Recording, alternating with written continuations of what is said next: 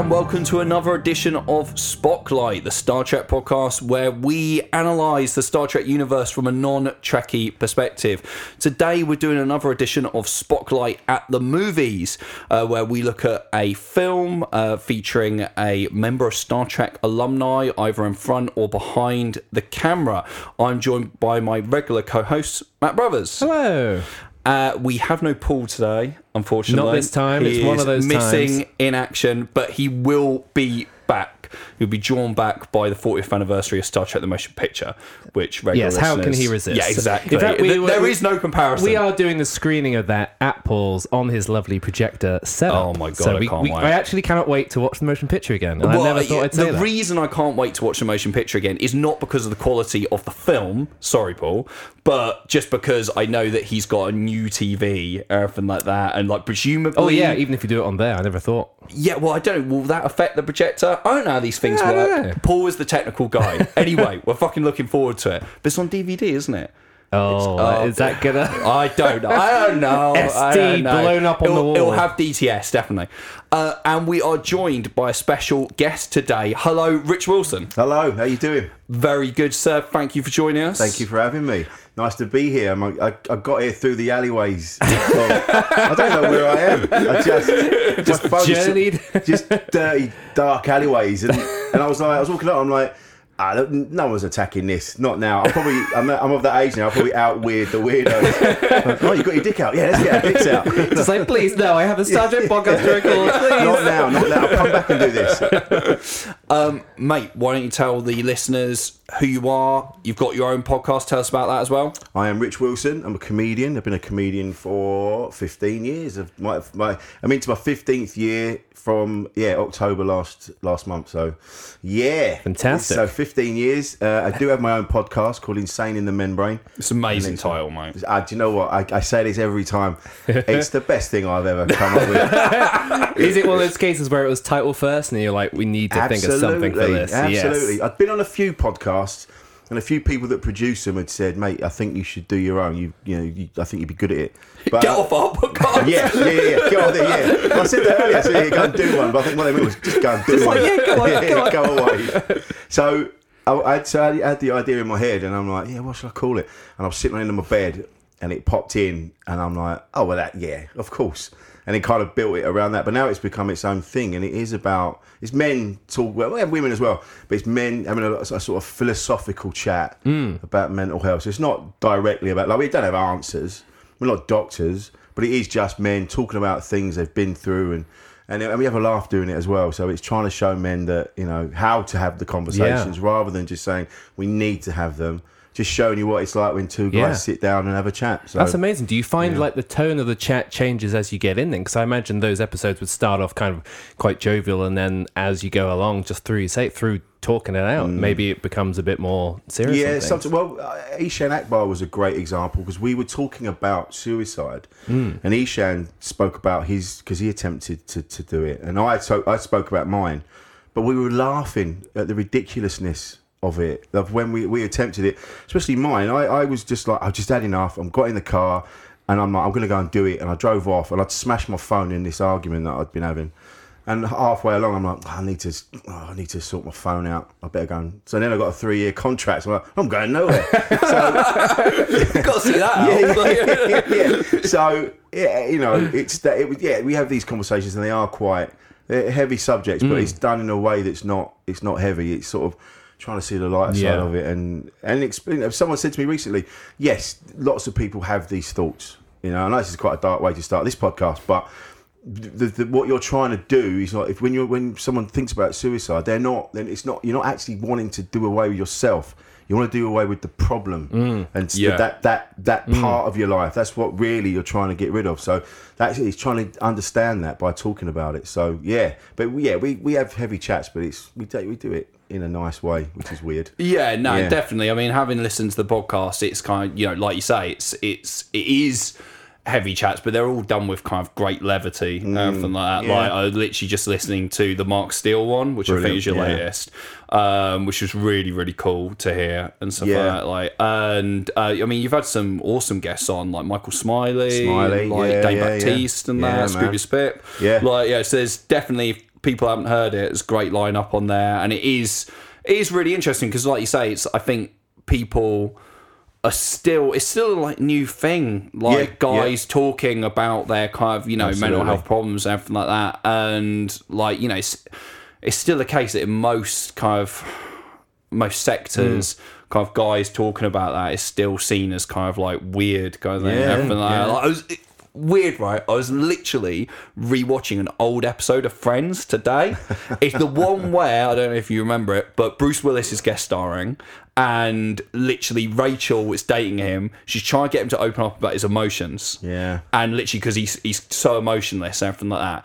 But what she does is she opens the floodgates and fire all this childhood trauma, and then he won't stop crying. That's right, And then she gets completely turned off from him because of the fact that now he's talking about his problems too much, everything like that. And I remember watching this at the time it came out, and be like, "Oh, so fucking funny," and everything like that. Like, yeah, the way he's crying, "Chicken boy!" Yeah. Like, yeah, all that kind of stuff. But now watching it, I was like, "Shit, man, this is like totally indicative of toxic masculinity Yeah, and that kind of world." Because it's literally going like, "Oh, well, women say they want you to open up, but really, if you do, they'll just think you're a fucking little cuck, mate." It feels, like, it, feels like they reach, Yeah. it feels like they reached that kind of dramatic point in that and then just push the wrong joke Yeah, further through. yeah, yeah, like, yeah, oh, yeah, That's exactly. a shame. When you have someone like Willis on, that that could be a real chance to change it, but I guess they, they weren't ready back then. No, so, and it's that it is, it is, There are men still now that it's talking about crying and actually talking about what's really troubling them. They find it very, for want of a better word, very feminine. They still they still see it as feminine. Which is ridiculous. So like you know, they'll go to the football and they'll scream at a team, and and and it, but they won't they won't sit and talk about actual things. And you know, Yeah, and yeah. it, that's what's and what's good is you've got like people that are seen as real men are now coming out and talking about theirs. So Peter Crouch and uh, Ricky Hatton and these people that Mm. are idolised and seen as like you know the the epitome of manliness are coming out going actually yeah I couldn't get out of bed for three weeks I was Mm. so depressed. So it's changing, and we are the first generation that are making that change. So Yeah. we might not feel the benefit as much as the next generation will, but we, at least we're making the changes. Yeah, So, hundred percent, you know, man. It's, it's yeah. really important. It's good work, man, and Yeah. like uh, it is a really good podcast with really interesting man. conversations. And I and bet that stuff, show's so- really opening the conversation between people who maybe just listening to it as well. Like, Well, I, I guess you have no it. idea what's happening out there No, or I the get- ripple effect. Well, this is but- it. I always say to them, I say, look, if you feel the need, like, if you want to message me, more than happy for you Mm. to do so. I don't have any answers. I'm not a doctor. I can't fix anything, but I'm more than happy to chat with you. Mm. Yeah. And the conversations, is, I don't have any questions. I never know where the conversation's going to go. I just sit down with that person. I don't even say like, "Welcome to the show." I just, I'll just turn it on. Yeah. And we're in mid chat talking about biscuits, and then off we go. And Are we recording? yeah, yeah, yeah, Like- yeah, yeah. Someone to do that, yeah, yeah. And then they clam up. but um, but it's just having those. People will hopefully listen to it, and then they'll say to a mate, "I was listening to this podcast the other day, and they were talking about blah blah blah." And their mate might go, "Well, what's that then?" And then he'll, you know, he'll go go and listen to it. And then they'll meet up and they go, "Yeah, I listened to it the other day." I mean, he doesn't stop saying the c word, but you know, because that, that was Mark Steel's one. There was a moment, I think, it was just a sea of C's. someone someone tweeted me. I loved it, but it was a bit of a it was a bit of a fest. Like, yeah. But we were talking about old teachers from school, so Yeah, Well, well, that that was it's naturally Yeah. going to come up, isn't it? At the end of the day, Yeah. but it is that thing. Let's face it, mate. You're a working class voice. Yes, at the end of the day, yeah. I come from a working class background myself, and you know, I think anyone who does knows the you know it is even more entrenched in that class. I would say for kind of you know to ignore kind of feelings, Absolutely, to yeah. see that as a weakness, kind Yeah. of everything like that. And so it, it is naturally going to Mm. help if someone hears someone who sounds like them Exactly. kind People of that- people talking that about sound- that yeah, stuff rather voice, than yeah. someone hmm. they're disconnected from Yeah. kind of thing who they because someday if, you know someone from a working class background sometimes hears a posh voice kind of you know talk about it they just be like oh fucking Yeah, silly yeah, like, what do you I know? mean? What do you know? Exactly you know, so you know I think it's good it's a great show thank you, check mate. it out Thank you. Insane in the membrane. What a title! Come on. yes. uh, but today we Yes. are here to talk about Robin Hood. Men in tights. So it's a complete sea change. We're just talking about. 20th Century Fox presents the motion picture event of the summer. The summer of 1125 AD. That's him! Robin Hood! Good evening. The Hoods from the Woods are back. Yo, yo, yo, check it out. Little John. Ow! Prince John, More bubbles. Oh, yes, just now it's happening. the Sheriff of Rottingham. I challenge you to a duel. I accept. Maid Marian A chastity belt? It's an everlast. and a Rabbi Tuckman. Hello, boys. He's the first action hero And white men can't jump. and the last word in comedy. and Why should the people listen to you? Because, unlike some other Robin Hoods, I can speak with an English accent. Robin Hood, Men in Tights, a Mel Brooks film. Yes! The legend had it coming. Uh, the reason we're talking about it is because It's thin, but it's there. It's very tenuous. it tenuous. has a cameo from Patrick Stewart himself. And when you have Patrick Stewart in anything, we already know by this point he's uh, so gifable. So any appearance, no matter how short, you're going to have seen this part from this film He's in some excellent ways. in yeah. everything, isn't he? He's such a great. He seems like a, such a great guy. Yeah, and this would have been coming like right at the towards the end of Next Generation, is it? 1993. Final 93, year. so I think that is the last year of TNG, yeah. Is it that Uh, long ago? uh, yeah, yeah, I think that's when it finished. My word. Obviously, he's literally about to come back in Yes, Picard, yeah, yeah, uh, brand new kind of CBS All Access show.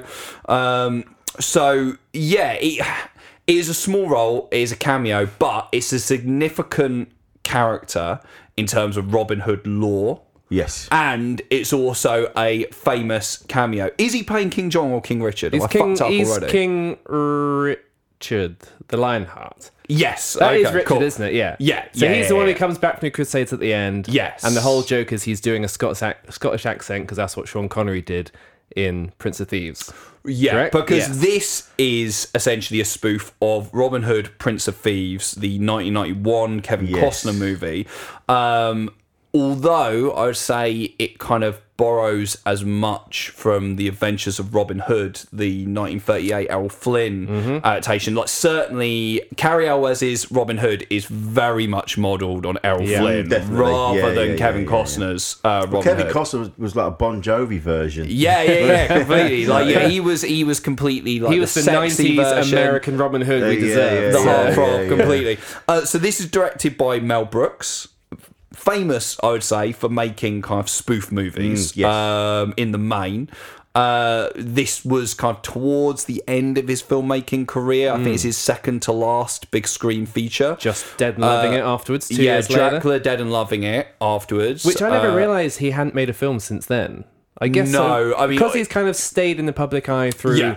cameos and appearances and TV and things. I've Well, always, the producers. Yeah, in terms of like, obviously he took the producers to Broadway, and I think that pretty much took over his life. yeah, I've always just assumed there were other Mel Brooks films Yeah, I did as but well, like, yeah. Yeah, yeah, yeah. I mean, there's been obviously the big screen remake of the producers, but he didn't direct that. Yeah. Um, although he is a big part of it.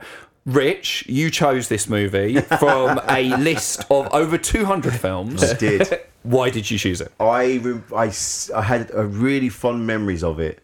I just love those films, or I used to love those films. Hmm. Like, Used to love. Yeah, well, this is the thing. Having now revisited it as research for this, wow. it's funny how you mature and change, isn't it? And I, it was bits. Of it, I'm like, what? Okay, like ridiculing. Like they were talking about. You know, they do the song "Men in Tights." And Yeah. there's a bit they, they start, you know, like, they're, they're like, wow, okay, mocking people who are gay, and, which I know is of its time. You can't keep going back and mm. going, oh, that's shocking. Go, yeah, yeah. In today's eyes, yes, some of it is a bit near near the mark, but then it was different. They were having Yeah, a laugh, yeah. and it wasn't. It was there was no malice in these films. They were they were hmm. just mucking around.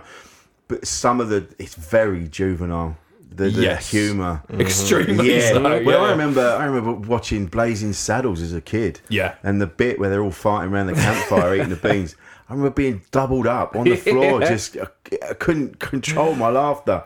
and then you watch it again, you're like, oh, yeah. Well, this is the weird thing. Like this period, it feels like this period of parody movies is strikes a very specific tone. Where the ones previous, so you're talking like your Blazing Saddles and Young Frankenstein, and even your Airplanes and Naked Yeah. Guns, they're kind of more like good films, for Mm. want of a better word. And then I think this period of late 80s, early 90s, where you got stuff like Mafia, uh, which is the one I always used to love as a kid. Mafia? Mafia? Yeah.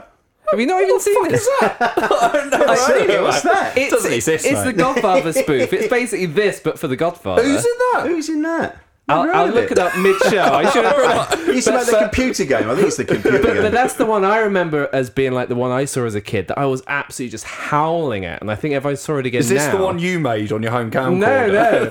But You are it, it's, fucking it's. Yeah, again, yeah, it- it's that kind of humor. So I, the only bit I remember right now is there's a bit where someone gets caught right after like a sex scene, and he turns around and his boner below frame knocks over a vase on the other side of the room. Well, at the time, I was like, high comedy. It sounds like Oh classic stuff to me. Yeah, Like- but I, I think it is just a spoof of the Godfather trilogy. So I think it's post ninety, uh, post Godfather Part Three. Right, okay. Because I think it spoofs the end of that. I'm not too sure. Okay. But um, yeah, in my head, that was from that same stable of all Yeah. this. And there's this, and then Dead and Loving It, I guess. And then as you push towards the noughties, you get into scary movie territory, and then Yeah, disaster yeah, and epic movie where it really Yeah. goes down the toilet. So I think this is kind of yeah, this specific middle ground between what it was and what it became, where I guess any way I could describe it is they just didn't really edit much or try much. they just kind of went with probably what first came to their head. And, Yeah. and we'll, we'll get into it, of course, but like there's a review of this film from the New York Times that summed up. I saw that review. Where- it where- does sum up yeah, well, where it said it has the manner of something that wasn't argued over long enough. yeah,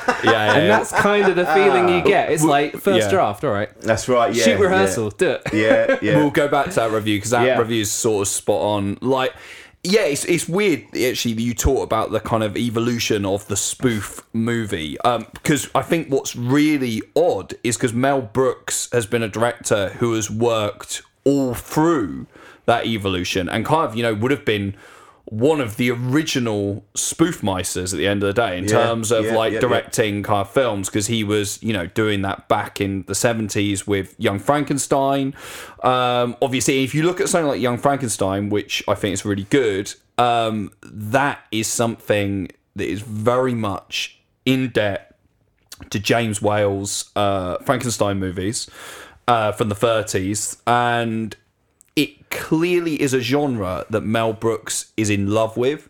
You can tell that that movie is crafted with so much affection. He's essentially making his own Frankenstein Yeah, film, yeah, yeah. which has some jokes in it. Yeah. like you know, uh, and that has some fucking dodgy gags in it as well. believe me, but But Marty Feldman in every scene, it was just phenomenal. yeah, he's amazing. it, Yeah, and I think that, and, and out of all of those movies, Young Frankenstein is the one that stands up because mm. I think, like you say, he there was a he. I think he took it seriously making Yes. that one because he loved those films so much. It really does stand up on its own as a Yeah. brilliant piece of film. Yeah, no, I agree because it looks great as well. It Yeah, looks like one of yeah. those old like James Whale's movies.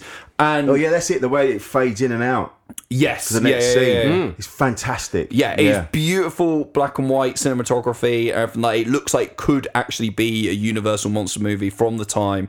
I think what's weird to watch Brooks's career trajectory after that because he completely falls in to this career of directing spoof films. I guess because Young Frankenstein was presumably such a success that he kind of just fell into that. Because after that, literally every film he directs, pretty much, apart from a few anomalies, uh, are spoof movies Yeah. of either a genre or a specific film. Um, he obviously started his career with The Producers. That's his directorial debut. I still think it's his best film Yeah. that I've seen. Like, you know, I rewatched it for this podcast in terms of research. And, you know, much as it, it's funny, it, that's an interesting one because although it was made in 1969, uh, it has got a couple of elements where you go, oh, that wouldn't be done today Yeah. in terms of they hire kind of like a sexy secretary to dance around in her pants and there's a kind of cross-dressing character in it who they're very much like oh like weirdo like yeah yeah, yeah, Uh, yeah. but the tone is so gentle Mm.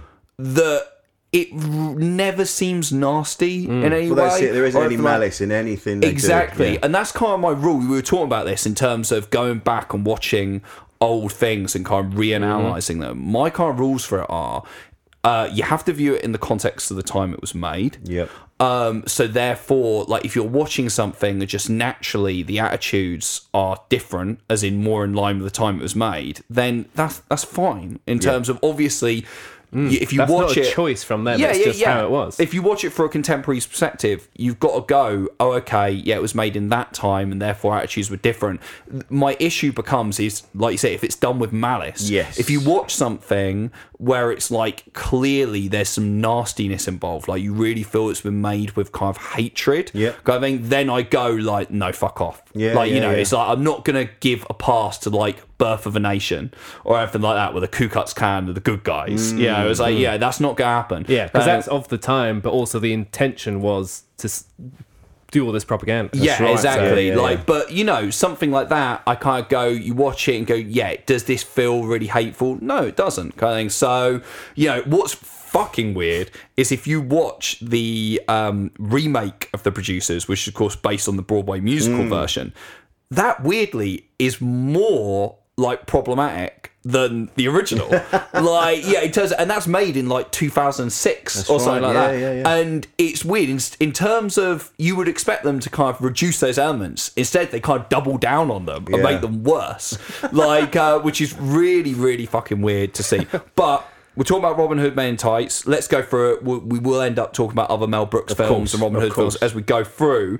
Um, so we open with quite a nice little traditional opening title sequence, actually. Like that opening titles, Mm. I kind of thought, oh, this could be from a legit Robin Hood film from the time. Yes. in a lot of ways. So that's what kind of feels like. And then kind of the joke comes at Yeah, the yeah. end to kind of you know undercut. The longer that whole bit went on, the funnier I found actually. Because I was like, so I was like, these credits are taking ages. it's like it's yeah, classic yeah. opening credits will do everything, and then when you when it drops the joke that it's like they're actually just firing fire arrows at some villager's hut. That's. Yeah. I think like, there's yeah. a few of them, like Spaceballs. Again, is that it's a long beginning sequence. Yeah. with the spaceship. Oh yeah, it just right. takes forever. yeah, yeah, yeah. like, so I think, uh, a, I think that's probably a thing that he liked to do. Yeah, but yeah, that, yeah. but that, yeah, it, I, I- I think again it shows his love of movies and and and film because it's done so well. It Mm. Yeah. really, you, you go, oh wow, this is like a proper old fashioned. Yeah. Mm-hmm. swashbu- mm-hmm. a swashbuckling movie. And it's interesting because I think, like you say, if, with Young Frankenstein, that was him genuinely doing and tackling a genre he liked. This film feels like a response to Prince of Thieves for sure. And it's Yeah, probably absolutely. A, it's Definitely probably a studio thing saying, Yeah. "Oh, do a spoof of this now." Yeah. but you can tell, even though it's kind of spoofing Prince of Thieves, he's shooting it as if it's the 30s. he is fucking way more interested Yeah. in 1938 Adventures of Robin Hood. Absolutely. Like you can tell, like, like you say, it feels like a reaction to Prince of Thieves. Like clearly the studio has gone, Prince of Thieves is out, it's a big hit. Mel, make us the Robin Hood Prince of Thieves spoof right Yeah. now. He's gone and looked at it, and you kind of feel like he doesn't like Prince of Thieves. He likes Errol Yeah. Flynn's Adventures of Robin Yeah, Hood. yeah. And that's what he's interested in. And therefore, the film is a weird kind of mishmash where you feel like the Errol Flynn elements are done with quite a lot of love Yes. and nostalgia, kind of thing, uh, much like Young Frankenstein was. And the kind of Prince of Thieves stuff, because that's the plot it kind of follows. Yeah. Mm. You can tell he's kind of like, oh. I mean, the like, closest like- it gets is Yeah. the portrayal of the sheriff being very Yeah, Alan yeah, Rickman. yeah, yeah, very yeah. Alan Rickman. Yeah, but it, but it yeah, is yeah, like yeah. the 30s one where like the sets and the costumes look like they're made of bloody paper and it's like Yes. it's, like I was thinking is this just a really sort of cheap looking production but I was like it's all done yeah, on it's done up- purpose Yeah, to well, degree, Cary so- El- Elwes plays it so brilliantly. Yeah. that kind of like you know one eyebrow raised and like, yes, I am Robin of Locksley, and really, really nails Yeah. it. Like really, like Errol Flynns it up. just Where, always you know, standing with like his arms out on his hips and things Whereas yeah Kevin Costner was just you know oh. he was like swaggering around. He wasn't even wearing tights, was he? He was wearing leather trousers or something. Well, some he's shit. totally yeah. He's very much kind of the modern That's the gritty Robin Hood, isn't he? Like, like you say, it's the Bon Jovi Yeah, Robin Hood. yeah. And uh, was it? It's not Bon Jovi. who did the song. though. It's Bryan Brian Adams. Adams. There Yeah. it is, of course. And It was, at the, it was the number one for five years. yeah, it's, it's still some number one, say it's still number one. And I mean, I remember seeing that film. I saw that in the cinema. you saw it five times Like, uh, uh, and I loved it when I originally saw it. Yeah, I same, yeah. rewatched it not recently, but a couple of years ago on Paul's projector, funny enough. And it's so weird because Alan Rickman's Sheriff of Nottingham in that, I would say, is even more rapey than the Sheriff of Nottingham in this spoof version. Like, you know, Yeah. the, the, the sequence where he tries to get in the chastity belt and he's getting like a pneumatic drill it, out yeah, and stuff like that, like, which is quite funny. Oh, it'll Like, chafe my willy. It's one of it reminded me of um, Brian De Palma's uh, Body Double, where it's like it, there's a bit in that which has got an insanely like I think it is I think it is a massive drill or something like that. It's insanely phallic like bit of violence towards a woman. I suppose this is as well, but it's so ridiculous. Going like you know you end up laughing, going find it funny, and also because I was thinking of that original sequence where like I don't know if you remember it, Rich, but literally at the end of that film, um, Rickman is kind of constantly leaping on her, like pulling her legs open and everything yeah, like yeah, that. yeah, yeah, and he's like, he's proper hardcore rapey, and it's all played as a big joke, Yeah. Uh, and everything like that. And you're just like, Jesus, like yeah, how just that times have we line, that famous line, he goes, "I'll cut his heart out with a spoon." Like, Why a spoon? Oh, that sounds like the spoof line. Yeah, Like, exactly. Yeah, yeah, yeah, yeah, yeah. Well, it's it's famously like insanely violent, isn't it? For what it is, it's like a PG. Yeah. And it's like Well, crazy hardcore. Because we talked about this on the volunteers Yeah, yeah, recently. yeah, didn't yeah, I can't remember if it was us or someone else saying like you know they would play this at like well it's Paul didn't it? I think he said they'd play it on like Sunday at tea time and it's just like rape on TV. and it's like everyone's trying to Yeah, families fine. around. It's Yeah. Robin Hood, yay! yeah, yeah, yeah. That's Kevin Costner's fine. I always thought Costner directed that film, kind of thing, but he didn't. It's Kevin not? Reynolds. I thought Nah, it's like Costner directed a load of his movies like at that time, but not that one. Like uh, he directed The Postman. Postman. So that Oh, was uh, wow. that ended his career, obviously. Um, But but it was all. It was always. He he got into that rut of he was a man having on, on his own against everybody else and. And yeah, he had to deliver a thing, and in every film it was like, "All right, mate." well, he is a postman, Rich. yeah, but there was that one, but then there was the other. Like, it was always, it was always Kevin Costner against everybody else, and you're like, "Come on, man!" like uh, I just yeah, hate people. Well, that's the thing. He had the Waterworld was obviously that insane, like the biggest budget ever of the time, or everything like that. turkey like, isn't yeah, it? That's what it's they say, just yeah, it's, yeah, it completely killed it, kind of thing. Although, if you ever been to Universal Studios, I the hear it's Waterworld great. live show, woo, Really? incredible. That's still one of the uh, the Simpsons best gags as well, with Milhouse playing the Waterworld arcade cabinet. and he puts like a quarter in and walks the character like a step and asks for more money because it's trying to, trying to make its budget. Lovely, lovely. Uh, so we've got Isaac Hayes taking Morgan Freeman's role, isn't he? In this, going like that is the role he's playing. I haven't seen Princess Eden so long, but I got a- a, yeah. sneeze. Yeah, yeah, yeah. A sneeze. Well, yeah, we've got a sneeze, That's which is right. Isaac Hayes, and then we've got a chew, Which is Dave which is Chappelle. Dave Chappelle at 19. Is that how old he was? He's fucking 19, What? right? This is his film debut. So it feels because I was looking up thinking because he turned up on screen, I didn't realize he was in it. I was like, Dave Yeah, I forgot he was in it I was like, Dave Chappelle, yeah. 1993. Hmm. I was just like, was he big then? Like, yeah, it turns. I looked him up. It, no, it's his film acting debut. It kind of seems to be before he was even doing stand up, Yeah, right. like just randomly kind of in it. So it does feel really super early in his career. Of course, Mel Brooks and Dave Chappelle sort of aligned now um, as both two of the uh, woke culture is destroying comedy crowd. They both become very much of that school. Like literally, while we were researching this, Mel Brooks has a big, big article being like woke culture destroying comedy. Yeah, It's yeah, just yeah. like, yeah, Men in Tights yeah. 2. It's yeah, time. it's, oh Christ Almighty! It's like fucking hell. Like literally, just whenever anyone, like whenever you see that headline, you just kind of like, just why do you have to reveal yourself as a cunt? Yeah, yeah, exactly. Come on, man. You had it. You had it. You had, it, you had the world at your feet. Yeah, you were going to be exactly. one. Like, yeah, so you were doing well. Yeah. Like, um, I like the England Hollywood sign thing. That's funny. That's And him swimming all the way up. and like kissing the sand as well. That's very funny. Um, I think one of the things I find really funny in, in Mel Brooks films are the kind of incidental characters that just pop in for a scene. I think they can they they got license to really go a bit crazy. Like so, there's the jailer at the start, for instance, who's like running it like a restaurant. yeah. And when he sees Yeah. that they've all gone, he's like, "Oh Uh, so any, any like one scene guys like this, I like the Hangman later on. There's Well, a there's few a lot of of them there. cameos, aren't there? Yeah, From yeah. Mel Brooks himself at one point. Oh, And yeah, yeah, yeah. What do we think about Robin Hood's crazy arrow setup in this movie? like, it's weird because I was looking at it when you see it on the poster. I actually thought that looks fucking cool. Like, Yeah, uh, yeah, then yeah. when you see it in the film, it looks a bit like, Well, it, like, uh, well, yeah, gets some, Yeah, gets the arrows yeah. out. And it, looks all shit. unravels. So for that, there's an awful fucking teaser trailer for this movie, like from the time where they obviously hadn't shot any footage, where he just shoots an arrow and it kind of like just spins around for like a minute and a half. Oh, yeah, like, yeah, uh, yeah. It's like almost kind of feels like the opening of a Naked Gun film, Oh, yeah. but with an arrow instead of a Instead of police the police car. car, yeah. Like yeah, like it's just oh god, it's so boring. Well, I- I'm surprised there weren't more arrow shooting gags actually, because it does that later on, doesn't it? During the archery contest, he fires Yeah. off like a heat-seeking arrow that whizzes around and Yeah, everything. yeah, yeah. But yeah, apart from the bit where he like yeah unfurls the four arrows at once, and the bits where the he's training his men to kind of fire arrows and they're like fucking up in in uh, different Yeah. ways. There aren't that many more kind of bow and arrow gags, and I thought it would No. be nothing but to be honest. you always want more archery, Always don't you? Yes. One thing I was going to mention was from that opening song.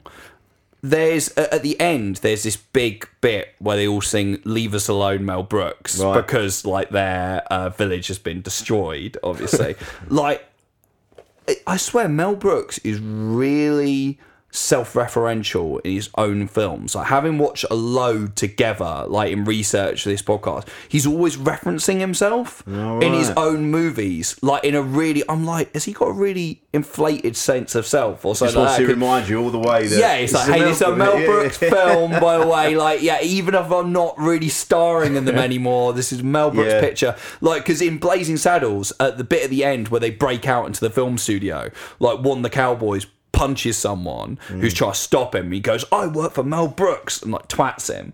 And I was just kind of like, it's just a really weird thing. It's just like, why are you Just referencing yourself? signposting himself yeah, all the way. know, it's like, hey, remember, like, yeah, it's a Mel Yeah. Brooks film. That's awesome, man. Like, yeah, it's like- Yeah, but, you're right. um, yeah, Richard Lewis. Yeah, Absolutely, I believe yeah. seeing him. Richard Lewis, the only fucking thing I've ever seen him in apart from Curb Your Enthusiasm. like, Listen, Saturday night, do me a favor. I love you. All right? Yeah. not- you know, we have enough good stuff in the bank to get over this. But Saturday night at dinner, can we maybe, maybe try to have an apology from you? First of all, there's no way I can have dinner with you on Saturday night. That's out. Hold on. Am I hearing this? I'm not at dinner. You know, our relationship's at stake Dinner? right now. Huh? Our relationship's at stake. Get out of here. You better call me later on. By, by, by sundown. By sundown. What are you, what are you Gary Cooper? By sundown? What's going huh? That's, that's Yeah. funny. You know, I'm trying not to laugh, but that's Yeah, funny. okay. You better call me by sundown. I'm, by sundown? Is There's a posse gonna come get me? That's right. now, there's quite a few Curb connections Mm-hmm. uh, with this film. Like, we're massive fan, Yeah. fans of Curb. Are you a fan of Curb? Do you know what? I've given it a go. I have tried, You've tried. but it just I find it too excruciating. it is excruciating. Yeah, and I'm like, I'm not ready for this. but I get, I get why it's brilliant, and I get why everyone loves it. But I just find him such a wanker. yeah, yeah, yeah. Oh my god. I think that's the thing. It's it depends on whether you find him a twat or whether you sympathise with him. yeah. And whenever I watch it, uh, and I think. I think it is one that takes a couple of tries. Yeah, yeah, like when yeah. I first ever watched it, when it first came out, I was just kind of like, "What is Mm. funny about this?" And then I tried it a couple more times, and then got into it. And I think very quickly you fall on whether, like you say, you think he's a twat, and you're like, "I'm out," or you go, the people around him are twats Yeah, right. and you're on his side because really it's essentially about petty LA culture, isn't it?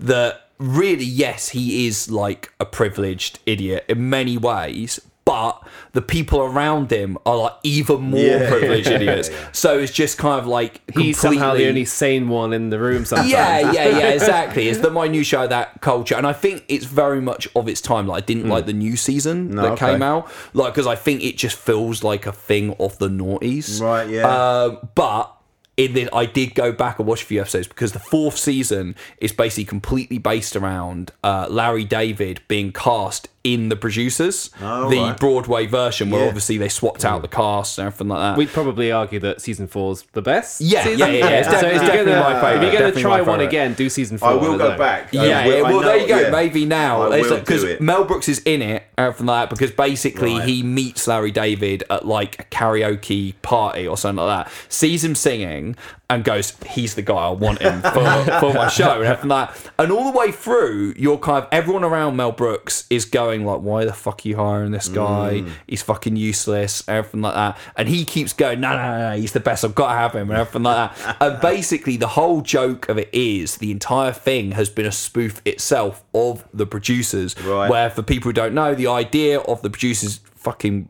brilliant high concept is that this uh, theatre producer finds out that he could potentially make more money from a kind of turkey of That's a right, play yeah, flop, rather yeah. than a hit because all the investment that's gone in, he can just keep that because it's closed on its opening night. Uh, so they put on this really, really offensive play to hopefully close on the opening night. Then everyone finds it really funny and loves it, and so it kind of all backfires. The idea in this is that Mel Brooks is sick and fucking tired of the producers uh, of having to do that year after year and wants to destroy his own Right, show. yeah. So he's hired Larry David knowing he'll be a disaster Yeah. and then that backfires on him as well because he ends up being decent like in it um, and yeah it, it, mate it's very fucking funny also always a star trek connection uh, during one of the episodes that's got mel brooks in anton yelchin who Oh, played right, chekov okay, yeah. in uh, the jj abrams star trek trilogy appears he's like baby anton really really Yeah, young he I must have been like 16, 17 or something. Or younger, yeah, maybe? I, I would say it's one of his first on-screen roles, but he was acting from literally a tiny little kid. Um, but he is fucking hilarious in it. He plays this teenage kid who's kind of staying with Larry David, who thinks he's a magician. Okay, and this is your card. Wow. How'd you do that? I'm sorry, I can't tell you. Sorry. Come on, Stuart, how'd you do the trick? No, no, magicians don't tell people how they do their tricks. Yeah, well, you're not really a magician. Oh, yeah, I am. Well, because you do one trick, that makes you a magician? Did I trick you? Were you a magician before you knew how to do that trick? Well, not really. Well, who taught you how to do the trick? A magician. Okay, so you weren't a magician. Mm-hmm. A magician taught you how to do the trick. Mm-hmm. Right? Yeah. Okay, so I'm not a magician. Now you're a magician, so you teach me how to do it. I can't just because you said I am a magician. I can't teach you. You didn't know that trick before the magician taught it to you, right? Yeah. So why did the magician tell you? He can tell that I'm a magician. Well, you could tell that I'm a magician. But I'm a magician, just naturally a magician. That's what you're saying. I'm saying I'm naturally a magician. But you don't know any tricks. And you're just not. I mean, see, because I'm a magician, if you were naturally a magician, I'd feel that you were naturally a magician. Are you going to tell me this trick? No. Tribute to Anton. Oh, Anton, Like, we miss you. Yeah, hundred percent. And Yeah, yeah, that was a shocker. That one. Yeah. yeah, no, it really, really was. We should probably circle around at this point and actually say, Rich, what are your Star Trek connections? Oh yeah, we asked this Yeah. to we asked this to Okay. every guest. What are your Star Trek credentials? By that we mean what Star Trek have you seen? What haven't you seen? It's fine if it's nothing. Uh, and what was your kind of first exposure to it? Get First exposure would have been the original series when I was a child. Obviously, not uh, when it first came out. I was Mm. born in 1972, so it would have been a rerun later on.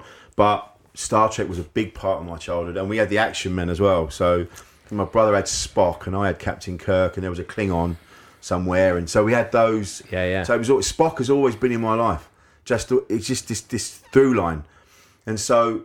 And then when the first movie came out, 1979, 1979. wasn't it? Yeah again it- because it was uh, at the time it was epic and it was like wow man this is amazing seeing it on the big screen How old were you in I would have been I would have been seven Seven. yeah And you enjoyed the motion picture Right, at seven well, years this is it old. because it was like it was massive and you're like well and now when you think back to it you're going oh, I was probably bored for a lot of it it's a slow film isn't it Well, that's the thing, but I mean that's amazing. Like, because when we watched motion picture, we were like, "How could any fucking kid not be falling asleep in this?" Yeah. But there you go. That Yeah. just Yeah. kind of shows that actually you were prepped for it. You, kind were ready, yeah, you, and you, you, you love the characters Amazing. you love the characters and you were just seeing, you know, back. You know, I'm seven years old. Mm. Going to the cinema was was a big thing. Yeah. you know, it was it was a night out, and it was you were with the adults, and it was it was exciting, and mm. and so you just seeing these like seeing the Enterprise on that screen, mm. you're like, whoa! But they, yeah, I remember yeah, halfway through, like, and they are really this is adult long. characters, obviously. They're adult because they're yeah. adults in the series and Yeah. they're older now. yeah, so. and exactly, it's played to an adult Yeah. audience, so Yeah. you're a lot of it goes over your head. I had Yeah, no idea what was going but on. we couldn't believe, like you know, that they were marketing like Happy Meals and stuff around this movie. And We it's had like, figures how- again. You had, we had the action figures from that. You know, Yeah. so you had these the, the, all of them. You know, it was they, that was the thing back then. They would have you'd have like the like Corgi did a. They'd make the the cars from the TV series Mm. from like Starsky and Hutch and Kojak and but these are adult. These are adult programs, but we had the Yeah. toys. Weirdly, Mm. yeah, well, that heading was into a the real 80s. thing. Yeah, Yeah, you get even the, the we RoboCop animated series, Rambo animated series, yeah. like, uh, and like and it's like, don't watch the movies, kids. Just yeah, watch- Yeah. uh, but that was that was a thing when for ages. I mean, obviously not now because kids don't play with toys now, do they? No. No, like yeah. Um, but back then, it, there was so many uh, different car properties where you wanted to see it as a kid. And the reason you wanted to see it was because it was actually being marketed to you. Yeah. But at the film certificate, you couldn't watch it. yeah. That's such a weird fucking idea. madness, They Like, like you know this- alien queen figurines from Aliens and Yeah. yeah, bloody all sorts. Like, yeah, and it was harder to watch films then that were of that certificate. It's not like now, where literally if you got a fucking Netflix account, you're going on it, watching Absolutely, anything you want, kind of thing. Like, you know, Well, whereas. they do. They do. They do like a family version. Oh, so, so okay. that so that's what we saw. So you see a family saw a family version of uh, Saturday Night Fever. oh, yeah, the, the Yeah. PG release Yeah, of Saturday. Night Fever without So- the rape scenes. Yeah. so I got taken to see that. I saw uh, I Jaws two. You know, Grease and all these films that. I mean, I was young. I Grease was is hardcore, young, it? man. Yeah, yeah, yeah. But back then it was like you know, but it's how it was, you know. But I think the thing that changed it because the, the first the motion picture Star Trek was was slow. Wrath of Khan. Yeah. Even now, Wrath of Khan stands up. Yeah. I know uh, it's probably a lot of people's go-to. My word. I mean, you can't It's have asked for like a better follow up to get things back on track Yeah. in terms of Yeah. you know fan response. It was fantastic, and then you know Spock dying, and any spoiler alert. Uh, but this that bit, I remember we were sobbing because he's got his hand against the Yeah, glass, yeah. Yeah, yeah, yeah. and just It is bawling genuinely our eyes emotional. out. Yeah. Don't grieve, Admiral. Just logical. The needs of the many outweigh The needs of the few. or the one. we were saying to you, we, we've interviewed Bob Sallin uh, a couple of times. He's you know a friend to the show, and he was the producer of the film. Yeah. and it was amazing chatting to him and getting those insights from the production and what a huge thing that was at the time. He got death threats because Really? of the death of Spock. No. From, uh, this is you know people complain about people going in on them on Twitter and stuff like that. This is before then. He had guy fucking phoning his house, yeah, being like, "I'm that gonna fucking hunt you hardcore down." troll? Like, It's that thing of if Twitter existed in any age, then the same conversations would happen because Yeah. they did anyway. Yeah, like yeah, yeah. Yeah. you know, there's all these like letters in the magazines and stuff like, "Oh, if Spock dies, I'm gonna riot." There's yeah, yeah. always been crazy fucking fans. It's just that Twitter gave them a voice. Oh man! So, so in some respects, it's nice to have Twitter because it sort of fences them off. Yeah, yeah, Like, exactly. yeah, well, that's the you thing. stay on there then. that is exactly it. Because if you actually think about it, right, if Twitter had existed then, they would literally just all gone in on Twitter, vented their frustrations there. Back then, you would get fucking things like death threats, like legit, where they're phoning your house or posting things to you. Yeah. You're actually like, shit, they can get to me. Real going effort, like, you know, yeah. like actually because the cra- real crazies are gonna put that commitment into it. Going, Yeah. whereas now most people would just be like, fire off a tweet. Go about my day. Well, you say- I'm you not say angry that. anymore. Like, Yeah, you say that though. Charlotte Moffat did a. She put up a thing the other day on on Instagram. I think it was on her stories. Someone had sent her a letter saying how how can you. What, what, you- why do you think you should be on the television the way you look? You look Oh. disgusting. Oh, and this. Jesus. Like, actually wrote a letter, found out where to send it, put a stamp on it, sent it. And so Charlotte Moffat did this video, and she was really upset. She was crying. She's like, You know, can you can you please speak to your family Mm. and not let your mum or grandma send this shit? Well, It's that's it. I mean, it awful, must yeah. mean more when it's like that because, yeah, a tweet you can fire off in like a moment of frustration, pretty Yeah, much. yeah, but a letter, you have to be sit down, aware of what you're doing, finish it, and be like, right to the shop, get To a the sh- yeah. Right now to the post office. Do I still want to do this? Yes, I do because I'm crazy. This is now three hours in my, of my life to just send this letter. They exactly. must know. Well, I think that's it. I think Spock was such. He was such an amazing character. Everybody loved Spock. Everybody wanted to mm, be yeah. Spock. Well, uh, not Captain Kirk maybe, but I know I wanted to be Spock. I thought he looked incredible. You know, the ears and the hair Yeah, and yeah. The, just the way he spoke was just he just you know. And then and then at any time that he did have to like show a bit of strength, like he'd do that Vulcan death grip or something. You were like, whoa! it was almost like it was almost like Bruce Lee. Like he didn't, he never attacked. He Mm. was always defense. And you're like, whoa! Spock is amazing. you knew he could just counter and take anyone he down just if had, he needed had to. you on an Yeah. intellectual level, physical level. He just had it, and he was so calm and just he just was the man. And then when, so when he died, I think that's why everyone was really shook up. It was Yeah, like, yeah. I can't, I can't spill. You can't kill Spock. It's Spock. Did you stick with the rest of the films through the 80s and I, onwards? do you know towards? what? I think I think I did, but then as I got older, I mean, so that's eighty two when Wrath of Khan came Hmm. out. So, so I was I was ten, and then sort of music started to come into my life. So I started to sort of go down that route and getting into music and bands and stuff. Wait, music, So- Rich? What about the scores by Jerry Goldsmith? James yeah, Horner? but you're not listening to them on your Walkman. and, the dis- and the disco. Like, yeah, girls aren't coming around your house and listening to that. Desperately trying to hide it like vinyls. Like, yeah, yeah, yeah. When you put your figures away. Oh, no, these, are, these are my younger brothers. But um, I sort of, uh, what did I what? I saw. I saw. I didn't really see Next I s- Generation? I didn't see Next Generation. I saw bits of it. Um, um, and then uh, yeah, I kind of kept an eye on it, but I never Hmm. really sort of dipped in and out. I saw. What was it? Was it Nemesis? Uh, yeah, Star Trek Nemesis is the one with a young Tom, Hardy, as the villain. that- and I think that's where I where my love for Tom Hardy started. Oh, really? I didn't know who he was. Because that's Tom Hardy before he was Tom Hardy. Yeah, yeah, yeah. It was kind of this this this guy that just looked incredible. I'm like, Yeah, yeah, yeah. And just wow. And then uh, as it went along, I'd see Tom Hardy popping up. I didn't know his name. I was, like, oh, that's that guy. Oh, that's that guy again. So, oh, that oh, wow.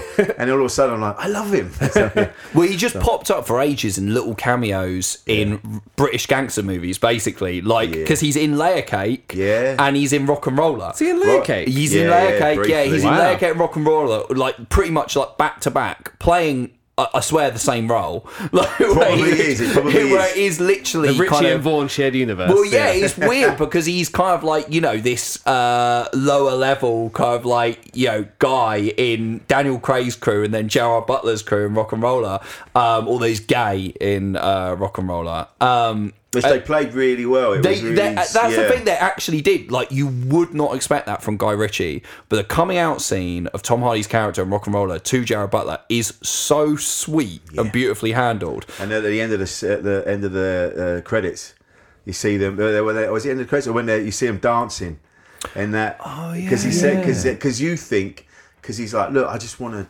You're the one. I'm going to prison, and I don't know. I don't know. I don't. You know. I want to. He's like, well, what, what is it you want to do? But then you never see what they do. So when he when he later on, Gerard Butler comes in and he's like, he puts his hands over his eyes. He goes, guess who? He's like, you're supposed to be what? You're supposed to be banged up. He's like, no, I got off. He's like. You come here, you come here right now, and he's like, "What do you mean you're off?" He's like, then you're like, "Oh my god, what did they do?" But it turns out they just went to this bar. They went to this gay club and I've had a, and had a, and and had a Roller again. dance. And they were, this is, so there's a bit at the end. They're just doing this slow dance, and Tom Hardy's got his head on Gerard Butler's chest, and they're just doing this dance. Oh man, 'Cause that's, that's It's 2008 as well, isn't it? Yeah. Around then, Yeah, yeah, yeah, Very yeah, progressive. yeah. Yeah. I, I've got. A, I really want to rewatch all of the Ritchie kind of gangster movies, not Revolver. Oh, Revolver's terrible, terrible. Fucking awful. Makes no sense. Um, but Lock, Stock, Snatch, RocknRolla, because he's about to return to that world um, with his new film, The Gentleman, looks New, New. Year's uh, Day. which Yeah. looks great. It is that thing of like Ritchie, mate, just just direct Yeah. British gangster movies yeah. because like that is clearly his skill set. They're sharp. end of the day. there's the Like yeah. banter. It's just bang, bang, bang. That's what you want from a Guy Ritchie film. Hundred percent, You know? and it's clearly the thing he gives a shit about. at the end of the Absolutely, day, like absolutely. yeah, it's like he doesn't give a shit about Aladdin or King Arthur or anything like that. He just what he wants to be doing is those movies. The kind Sherlock thing, like, yeah. movies were good. I like the they- second one. I like the Right, second one. Game of Shadows. Jared Harris Oh, man. as Moriarty, Yeah, yeah, yeah. like fucking amazing. Well, there you go. He's the uh, he's the Mel Brooks of his own life. He wants to do what he's what he's you know interested in. So you try and give him King Arthur, he'll chuck in a bunch of like Mockney Yeah, parkour. yeah, so- yeah, yeah. Saying that, saying that, the TV show with Richard Praed was it in the eighties, early eighties. Um, uh, what's that? Ray Winstone plays Will Scarlet. Oh, yeah, and plays it as Ray Winstone. So you know he's like, oh, wow, all right, Robbie, what's going on? Where's Like, your fucking tool? Yeah, where's your tool? Where's your tool? Yeah, you're getting right up, mate. now I do want to see Guy Ritchie's Robin Hood, just Yeah, like yeah, yeah, yeah. the gang as the Merry Men. Well, I mean, to be fair, I kind of think you have watched the Taron Egerton Robin Hood. I haven't you? Like, which I would say is as close as we're probably going to get to Guy Ritchie's Robin Hood, right? that Yeah. just, I mean, that film just slid out. That was there was no fanfare. It's amazing how you'd there? want to make a film that kind of looks like it's directly inspired by flop of the year King Arthur and other flop of the next year Assassin's Creed. It's like, why are you even doing this? But you didn't mind it. I did didn't you? mind it. I think maybe because like I was watching it waiting for a flight. Whenever you watch anything in an airport, it's instantly a bit better because you're just like, kill time, please. Um, but I think if you lean into the weird choices it's making, it's kind of enjoyable. If you lean into the fact that it's a ship, Yeah, basically. it's fucking great. Can only go one way after that. like it, it almost is bloody men in tights actually because it's like it does this weird thing where it's it's it is set in the past but it's kind of not like everyone's wearing designer jackets and Ah, okay. it's a And hoodies, isn't it? yeah, it's hoodie Robin Hood. and, Rob- a and Robin, yeah. Robin, Robin Hoodie. Yeah. Robin Hood when he's in the Crusades, it's like he's in Afghanistan. He's wearing body armor and stuff. And it's, it's really weird choices. Uh, but they but Mendelsohn really camps up as the bad guy, and Jamie Foxx is fun. So I don't know. I don't Yeah. know. Didn't they do like Macbeth? But like, I think Ray Fiennes was, but it was like set. They were like in Afghanistan. Oh, or you're talking about like. Coriolanus. Coriolanus, yeah, yes, yeah, yeah, yeah, So- with so- Ray Fiennes and Gerard yeah, Butler. Yeah, yeah, yeah, So a similar sort of thing. Yeah, I haven't seen it yet. Uh, I do want to. I think it's a much more kind of serious take than Egerton's Robin Hood, which put me off with just the bit in the trailer where um, Jamie Foxx plays Will Scarlet, doesn't he? Um, He's, no, uh, Lil he- Jon. Lil Jon. Yeah. And literally, he's introducing himself to Robin Hood, and he says his kind of name, which is obviously a foreign name, and Robin Hood can't pronounce it, and he just kind of stops him. He's like, "Look, you stupid white cunt!" it was like, yeah, it was just like in your language, it's John. And Taron Egerton just gives the biggest shit-eating grin I've ever seen. It's like. John, it is. Like, it's like Because I'm the idiot. I was like, Yeah, yeah, yeah, like, yeah, yeah. fuck off, you privileged cunt. Yeah. Like, like, Nailed it. but like, I do like Taron Egerton. Don't get me wrong. He's I thought he was Yeah. great in Kingsman. I, Yes. haven't, I haven't seen Yeah, the yeah, second yeah. one, He, but he's kind of smarming up in Robin Hood. But this is the thing, like watching Men in Tights, I was like, you know, you get the spoof of this genre basically this early. I was amazed that there could even be more kind of gritty attempts at it because Yeah. you, you kind of have the ultimate 90s gritty attempt at Prince of Thieves and immediately parody it. That's that dead. And now there's been like how many attempts and they're still making the same kind of mistakes? It's almost like do another parody of it now.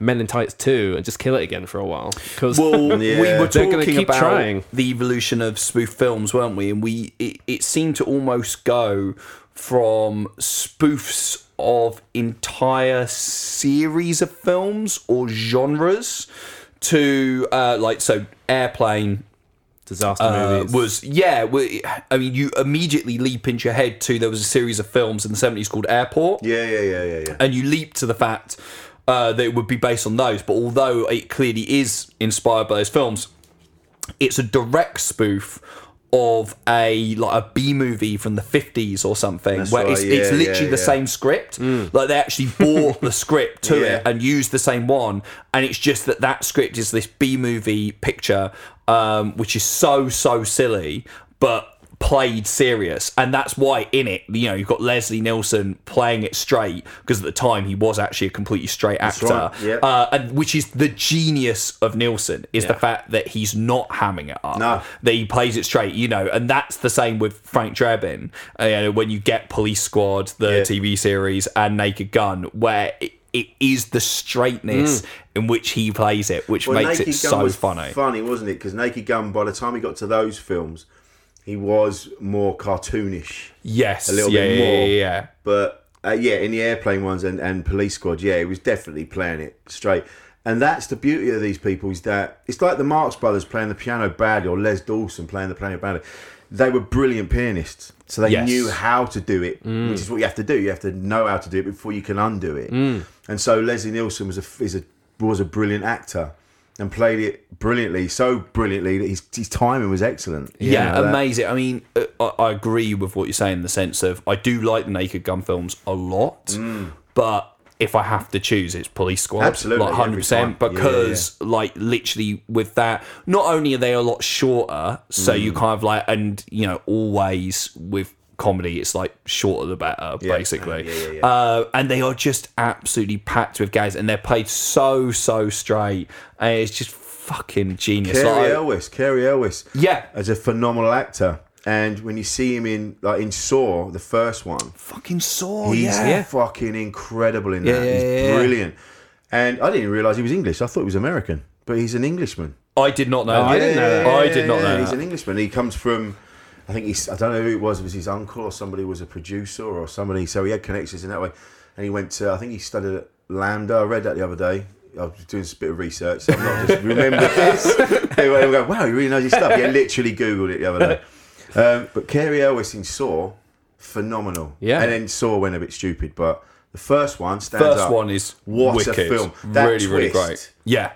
I, I genuinely when that happened, you go, "Fuck!" He was in the room the whole time. I, li- I, mate, I literally fucking referenced this film like the other day at work. They were doing a kind of Halloween kind of like theme, and I was like, they were talking about different parts of and I said someone should just lie on the floor the entire day, and then just get up at the end of the day and lock the office up. yeah, yeah, yeah. Like, but he goes, "Hey, it's game over."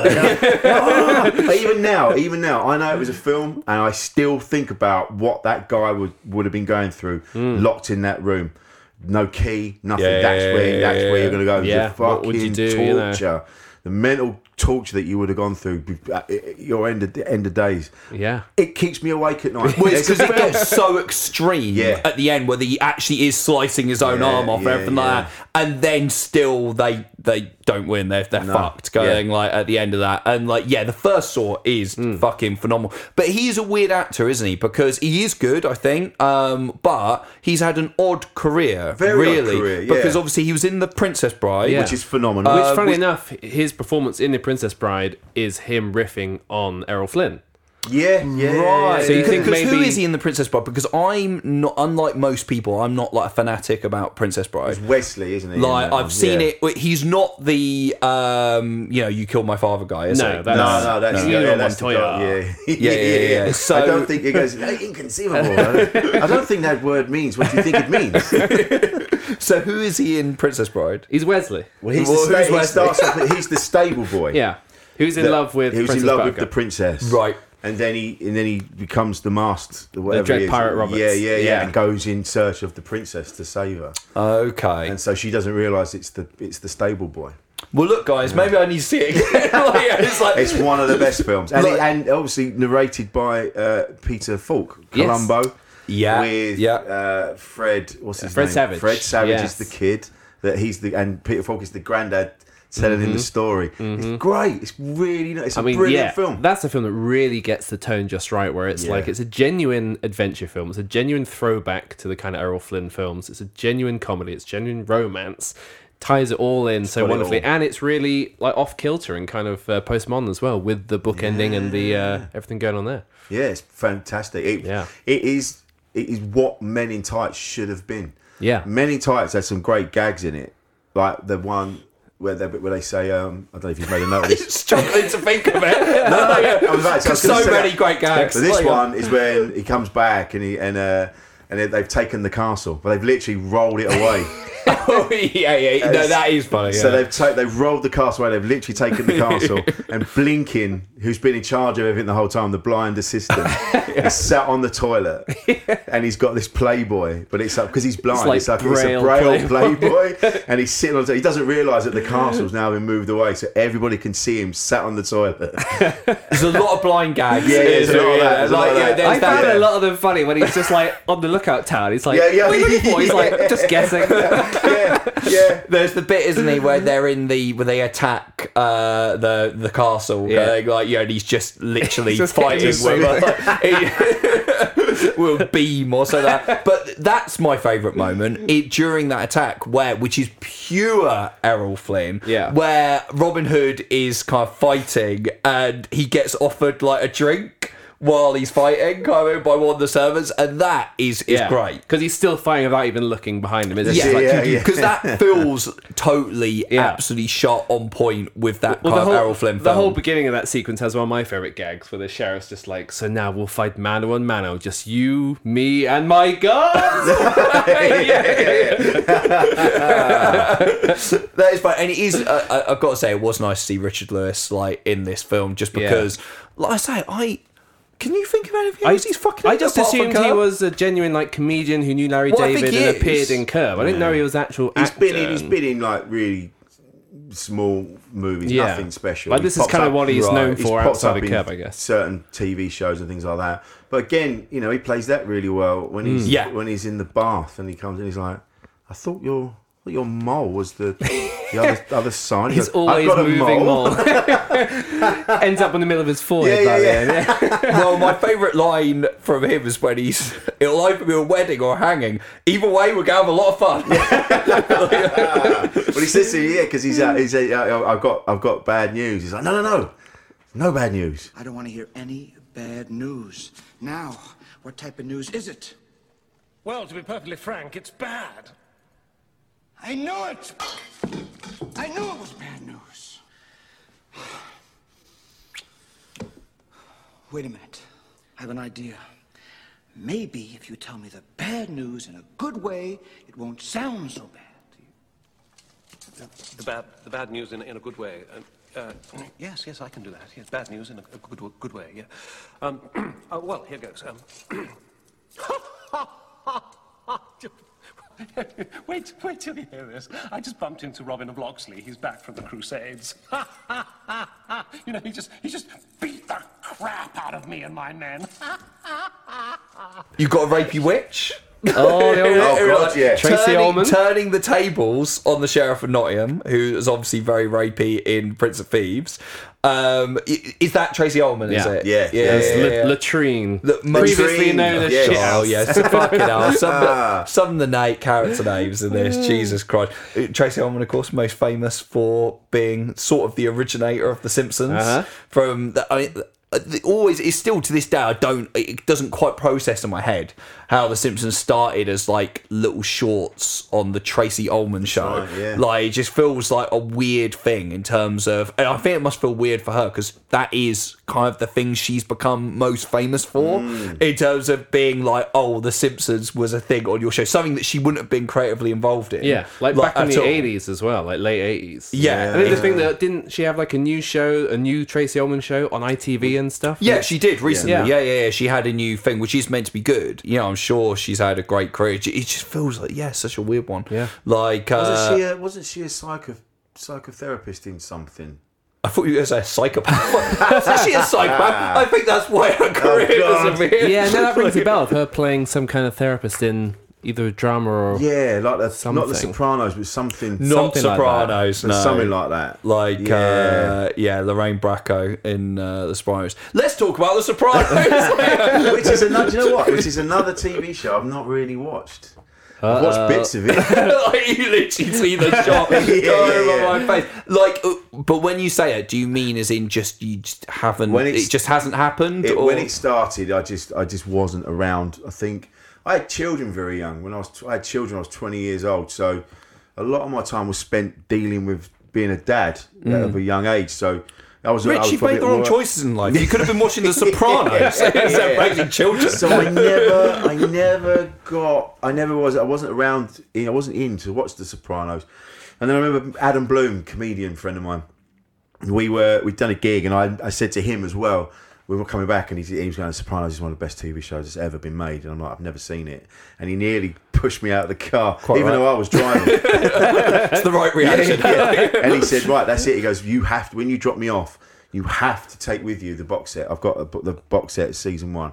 Oh yeah, fine. I'd love to, of course. And so he goes upstairs, comes back down, and he gives me season two. Oh no! And he went, he goes, I've lent season one to someone else, but I need you to see this. And I so I went, yeah, but season two, Adam. It's Oh, yeah. flawed logic Yeah. Adam is using here, I'm So, afraid. like, so I did, and I love Adam, and bless him. I know what he was trying to do. So I took it and never watched it. I just kind of went, oh, I don't want to offend him. Um, and so recently, I sa- I started to watch it, Amazing. and I'm like, okay, yeah, I can I can get into this. It was the first couple, and someone did say that to me. The first couple, you kind of go, eh, it's all right, but then it just kicks in, and you, oh, Mm, yeah, this is it. So yeah, I'm looking forward to it kicking in.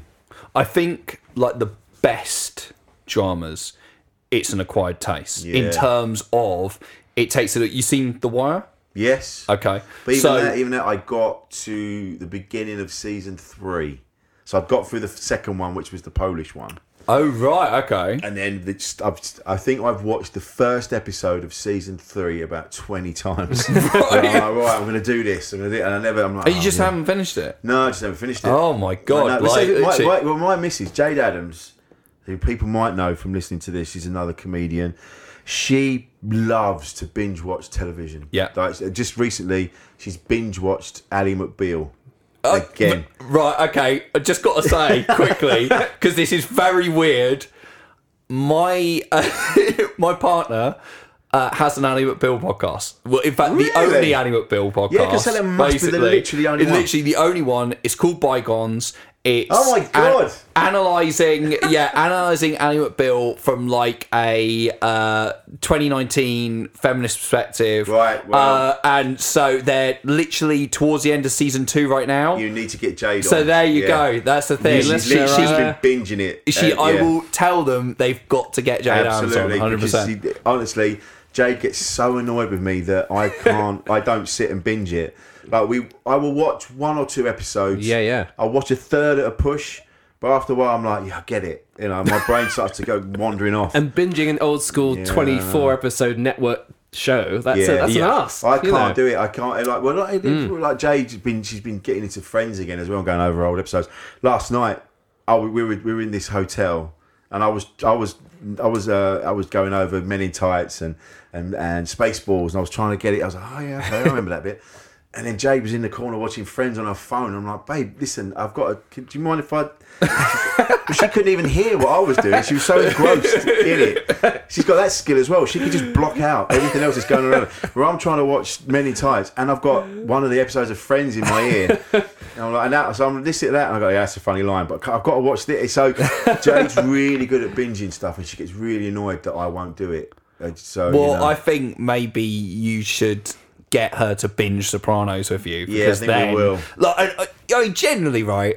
I would say research for your podcast, Rich. Yeah, like, right. Of because course, the, yes, the entire yes. thing is, I mean, I would say because it started in the late nineties. Yeah. and that was analyzing that then of the idea of like you know Tony is the most macho man like you could ever have kind of thing like you know this huge like massive like gangster kind of thing and the whole thing is about him going to this psychology and he has to do it in secret because yeah, yeah, it's seen yeah. as like a total betrayal of his culture Yeah. um and his background. And yeah i mean it is it's fucking fascinating man. It's basically i should i mean regular listeners will probably already know but basically i consider it the greatest work of narrative fiction ever created. Right, like better than any book film tv series Wow, that's a big like shout, yeah literally I, it's just absolute fucking masterpiece and i think you will kind of like it will hit you Mm. like how many episodes you done Only a few, not many. Okay, all right. Only a couple, but it's. I, do you know what? It's like someone said because I really love film. I love. Yeah. I love movies. My one of my favorite films is um, uh, Grand Budapest Hotel. okay I love just the way it looks. Mm. It looks like a graphic novel. The way it's shot, it's beautiful. There's a bit where they're lying in bed, and it just it just it's just brilliantly shot. It looks yeah. fantastic.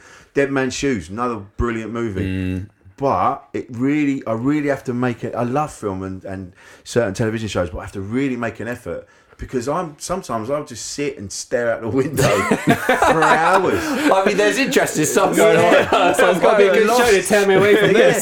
Yeah, I get lost in my own head. I'm like, suddenly I'm like, oh shit, I've been lying on the floor for two hours, just staring at the ceiling, just thinking about rubbish. Really, I'm like, I should watch more. Well, now there's definitely the paralysis of choice. Where Yes. you know, back in the Yeah. day, you wander into Blockbuster and you spend ages trying to pick something out. The it's like that, but for infinity. It's just like the, Well, there's, there's everything. Yeah. Well, There's it's too the same with much. music. I Yeah. used to have a list. I used to have a list of records that I wanted to buy in my wallet because it was impossible to find them. And you, Yeah. every Yeah. time you found it, you go, oh, amazing! It's like finding treasure. But now every song you've ever heard ever is available. Yeah, every anytime. movie, Yeah. every TV Yeah. show, everything is there. And Yeah. So there's, we've lost that kind of that. That, that you know the the, the Sacredness. we've lost we've lost the surge that that the thrill of the chase Mm. when you go, oh yeah I remember that or you know and, and finding something you go oh yes I found it amazing this this copy of Yeah. this thing it's just it's just there This is my jam. Yeah, this yeah. is Whereas it. now it's like if you haven't watched the new whatever on the Friday it's out, by next Friday rolls around, there's more There's stuff another coming. new show. So there's a Yeah, constant yeah, yeah. tidal wave, and then you, so then you think, oh, Yeah. I'm not going to do it straight away, and then I'll never do it because Yeah, there's 20 there's- more new things coming. There's also I'm always wary of when a lot of people tell me that something's good, Hmm. because nine times out of ten it's just basic people looking at basic things. No offense to anyone listening to this, you're- but I'm better than you. So just just when everyone whenever there's a lot of people going, oh, this is amazing, this is amazing. I kind Hmm. of go, oh, hang on a minute, I'll find out for myself. Breaking Bad, I didn't watch that when it was on. It was afterwards. My my eldest son and I were briefly living together, and we just went right. Let's watch this, and we can't watch it without each other. We have to watch it together. So there was no sneaky, and it was one of the best TV shows ever. It's just Yeah, yeah. every single detail of it is perfect.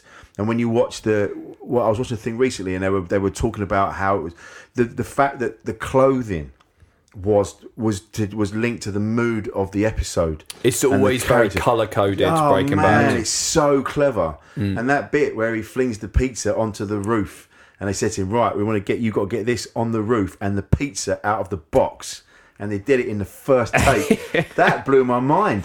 So it's things like that I get really into. The details I get really into. I'm You like, seen El oh, Camino yet? Not yet. Not yet. Okay. Again, heard mixed things. Yeah, oh, I mean, Yeah. I liked it. You liked it as Mhm. well, didn't we? Yeah, Yeah. So we were both supporters. Like, I'd say if you're, it's not Breaking Bad. At the end of the day, it's it's its own thing Yeah. in terms of it is like. I mean, is So like Better Call Saul, it's like a separate. Yeah, and it's also you watch it and it is very clearly been constructed as a film. Yeah, In right. terms of like and when I say a film I mean like an indie character study movie. Like it's less eventful Yeah. than most episodes of Breaking Bad. Like, you know, in terms of it feels very much it clearly reveals itself Pinkman. as this like neo-western basically Yeah. that's kind of like Yeah, what it's yeah, grounded yeah, yeah. but we had me and liam had this debate recently of like you know what is film Yeah. in this age where you know there's stuff made for cinema that gets theatrical releases there's stuff that's made for netflix but it is a film and then hmm. there's this which is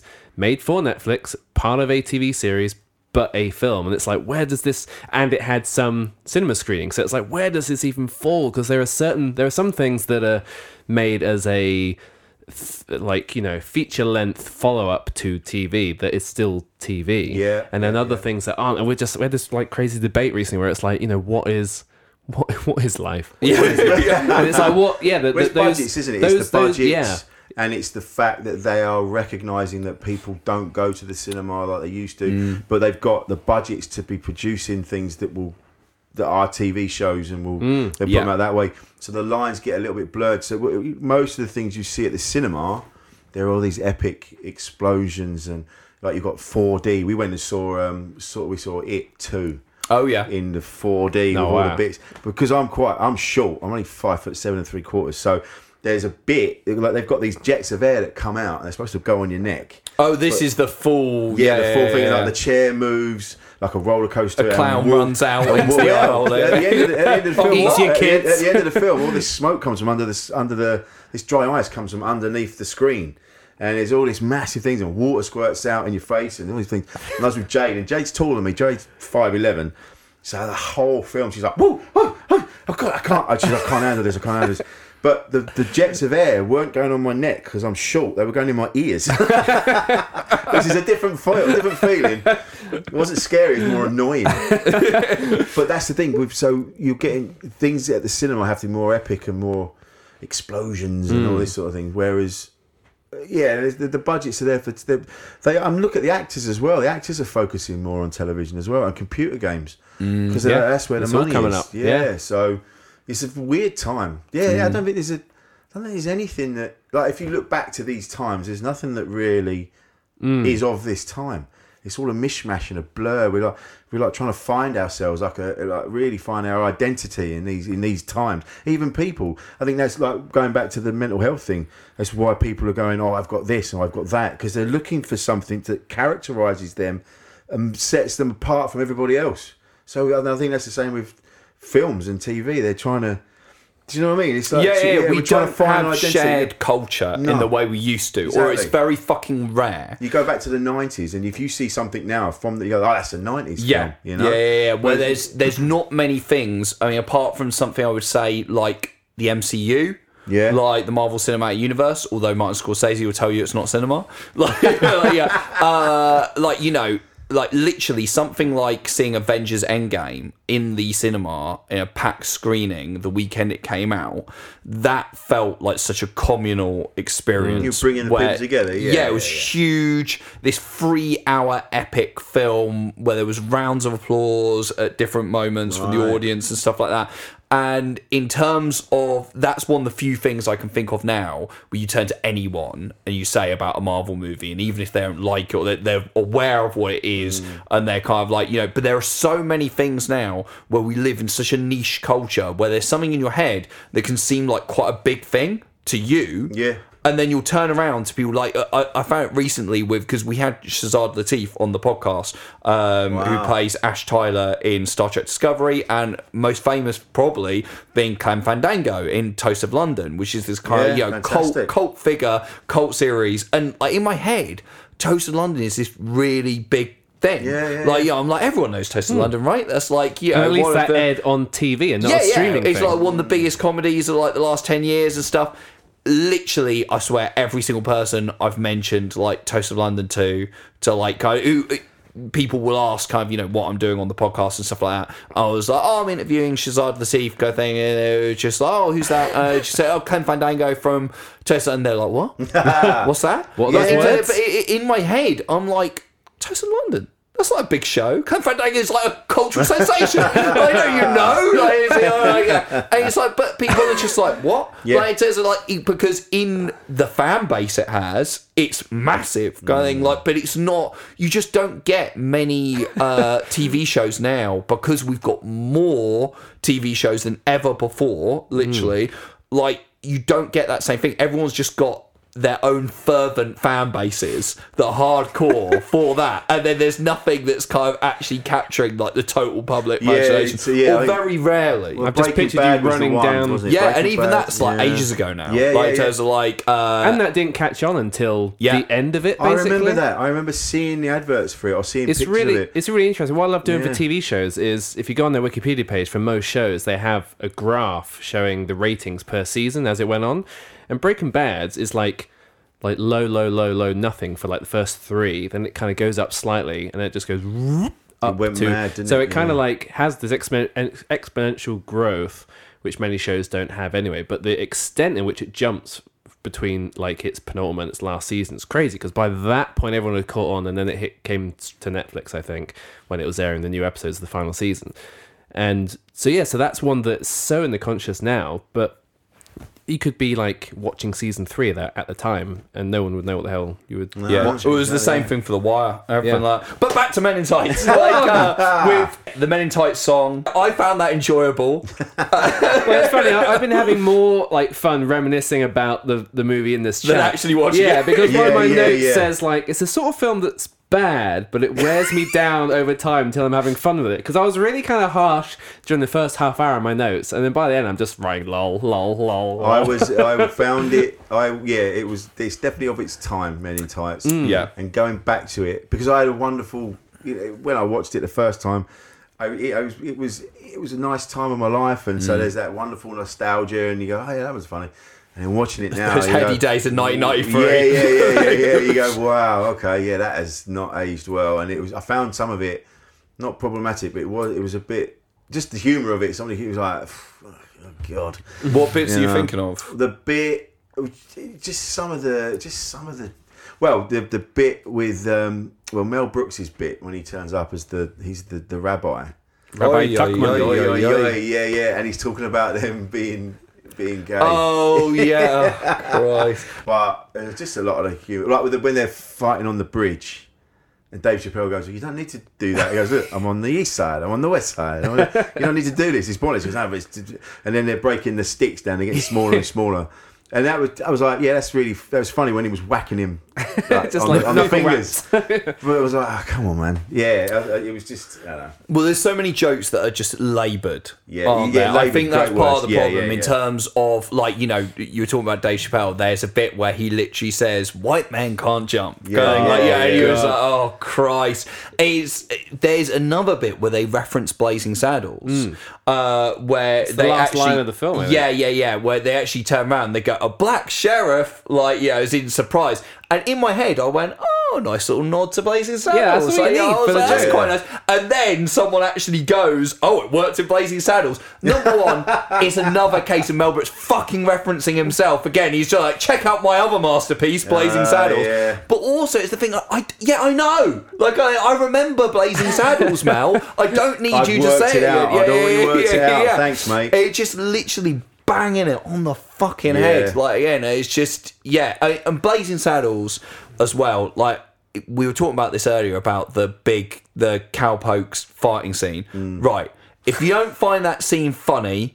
Blazing Saddles is not going to be a masterpiece for you. like in terms of like that is held up as literally comic perfection by a lot of people, and I think it is funny in a lot of ways, everything like that. But literally, that is the big scene. It goes on for so long. Yeah. And if you don't find fighting funny, you are fucked. Uh, literally, that is, that is it. And in Mel Brooks films, there's always a moment where it's, it's that you see behind the scenes. Yeah. So in Robin Hood, he's, he's having a fight and he goes to stab him.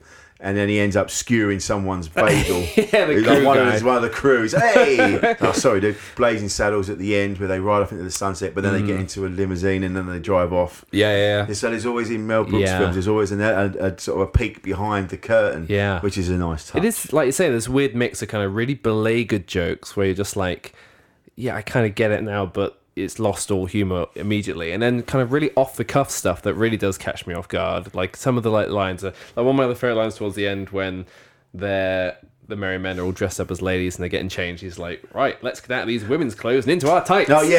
And it's like that's, That's the smart, that's best line. funny. That's and the then, best yeah. line. But then the Yeah. other bits, like you say, like you know, when they knock over all the knights during the big fight, and they all go over like dominoes, and it like takes about a minute to show them all toppling Yes, over. It's yeah. like, oh, I get it. I But there get is it. a nod there is, where before they do the Men in Tights song, and he comes out of the little John comes out of the toilet, and he says, "Oh, blimey, these, you have to be a man to wear tights." How are my seams? He goes, "Yeah, great." He goes, "Nailed it." Yeah, whatever it was, you know, he's really, they're really pleased with themselves. Uh, I mean, there's a lot of fun stuff at the end. yeah, Prepare for the fight scene. Yeah. All that kind of stuff. Again, oh, all the bullshit where they're looking at the script and everything like that. Like, yeah, that is just very much. I think that happened recently. We saw The Dead Don't Die didn't Mm. we? Oh, they fucking yeah. do that in that. Where Oh, do you turn around, yeah, the when you the, don't really expect it in the in that Jim one. Jarmusch zombie film, which is Yeah. like all star cast, Bill Murray, Adam Driver, everything like that. And they're in a car and they say like, "Oh, I've read the script and this happens." Everything like that. I'm just like, it's not fucking funny, guys. No. Like, it's just it's one Oh, of that's those a really because I've tight not heard good things about that movie. Uh, no, fucking hell. I mean, we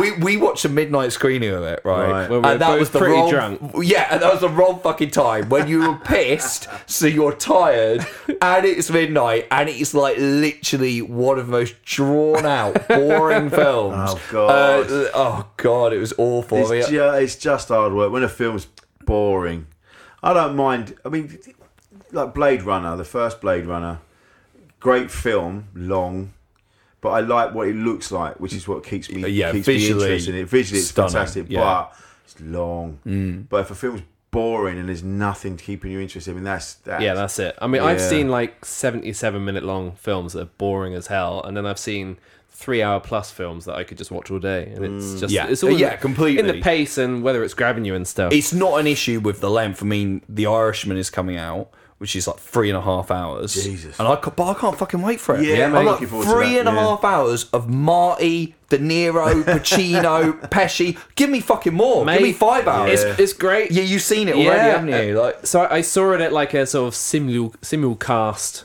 when it premiered at the film festival. So I saw it at the art cinema Okay. here in Finchley.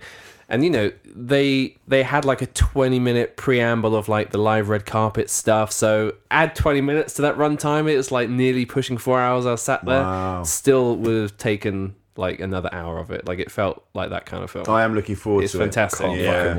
Like, also. If you found Blade Runner boring, don't watch Blade Runner 2049. Oh, God, no, I'm not like, anywhere uh, near it, because no. it's an hour longer, and, like, and uh, it doesn't it doesn't need it. But Blade Runner, I'd say watch it about five fucking times. It gets really good.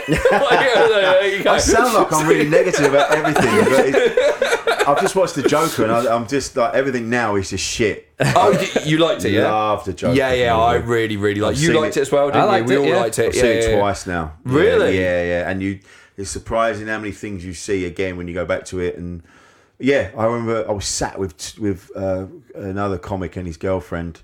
We didn't say a word for the entire thing, and I'd heard some people saying like reviews and that they go, "Oh, it's you know, it, it, it's like it, could be seen as like an incel." Thing and I all that. agree. Well, that was it. So I, when I came out, and we still weren't saying anything because we were. I think we were just so hit by this Mm, film. And then she, and then my friend's girlfriend says, "She goes, I didn't see any of that incel shit in that. That's one of the best films I've ever seen. Mm. The way, the way it, Uh, it doesn't. I've said this before. It doesn't patronise. It doesn't pander to what's gone before. It lets you fill in the gaps. When he's coming down off of his meds, and you realise that's why things have gone the way they've gone, and you're like, I got that. It's. You felt clever almost for getting it. You go, oh yeah, I saw that. Mm. Oh, that's why that was. It's one of the best films I've ever seen. Very on brand for you as well. Yeah, yeah, yeah, yeah, yeah, yeah. That's the thing. I was like, kind of. I was doing a gig the other day, and uh, yeah, it was a, it was a tough gig. And I remember going home. and I'm on the train. I was leaning against the window, just looking out. I just felt, oh, shit, yeah, maybe I'm him. oh, did, did Yeah. you shoot a couple of stockbrokers? I felt like it. I felt like it. Exactly. I may have done. If there had been a couple, I probably would have done it. like yeah i mate i really loved joker and i am someone who is sensitive to these issues and everything like that like you know but joker like i saw and i was fully prepped and i read lots of reviews about very very mixed you know some people mm. saying masterpiece some people saying like you know apology for incel culture Yeah, and everything yeah, like yeah.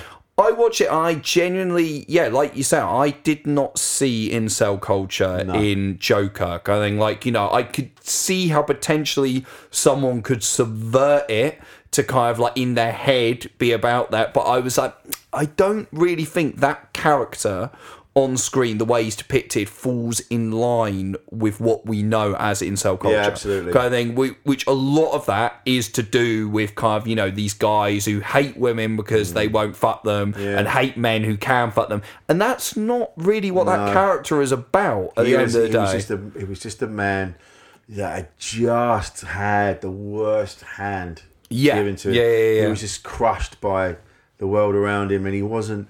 You know, he tried to do his best, and he was Mm. looking after his mum, and he was dealing with his own his own demons, and he was trying to get his head around things, and and then you when you work out, you go, oh shit, he did, he was just born in the wrong Mm. place, wrong time.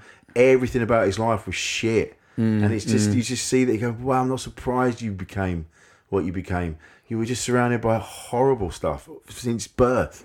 So yeah, I really felt for him. Yeah, It's about a man who falls through societal and institutional cracks Yeah, in the yeah, system, yeah, essentially. And I mean, you know, it is about the mental health system and about kind of like, you know, if you look at, even though it's set in the early 80s, it's essentially about things that are happening now with cuts in the health absolutely. system the um, ruling, that are going. the- well, this is it. The ruling, the people ruling us, don't give a shit. Yeah. you know they're they're like yeah, for instance, for instance, that the Grenfell report that's coming out. A bit of it was leaked the other day, and they're blaming the fire brigade mm. for it. And you're like, are you kidding? The fire brigade? What? You've cut. You've made so many cuts. You've shut so, so many stations. You've there aren't enough firemen.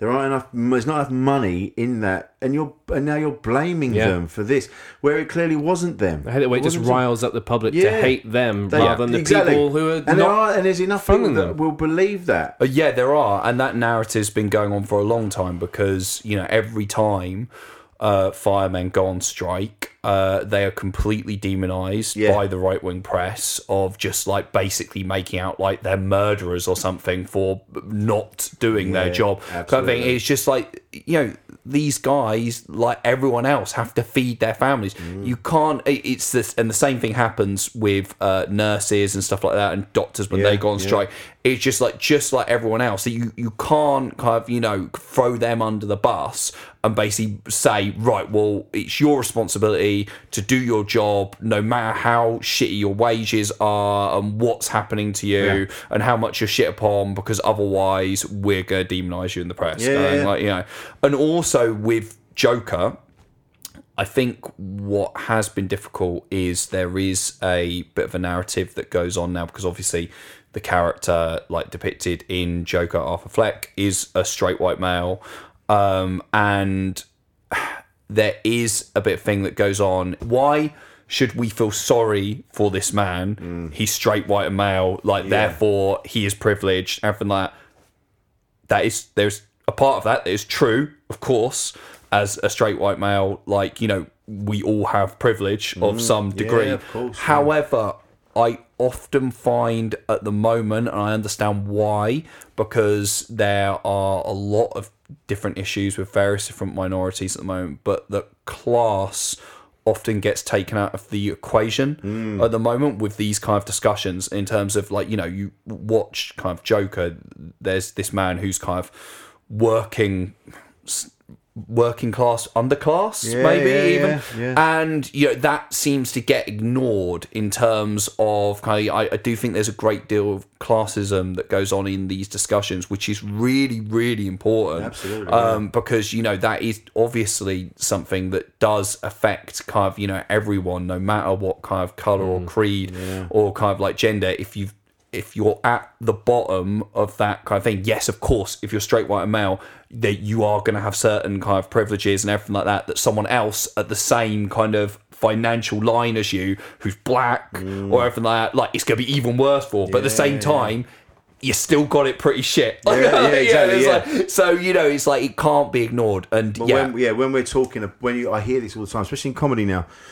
You hear a lot of, I hear a lot of uh, women comedians saying, "Oh, st- you know, they're, they're straight white male this and straight white male that," and I go, and I'm like, "Well, I get, I know what you're talking about. You're talking about, you're talking about a certain percentage Mm. of of very privileged."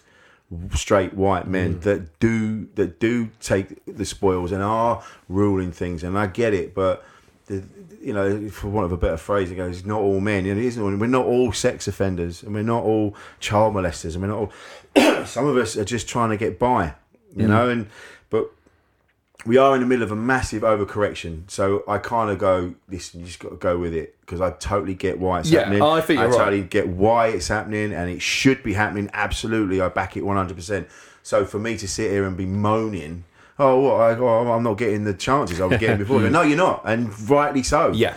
You, it's now your turn to shut your fucking mouth and let it happen man yeah but so yeah we're in the middle of this massive thing and it, it should be happening and Yeah, I mean, I talked about this the other day. I was talking about someone. I was talking about Quincy, a comedian, he's a, a black guy.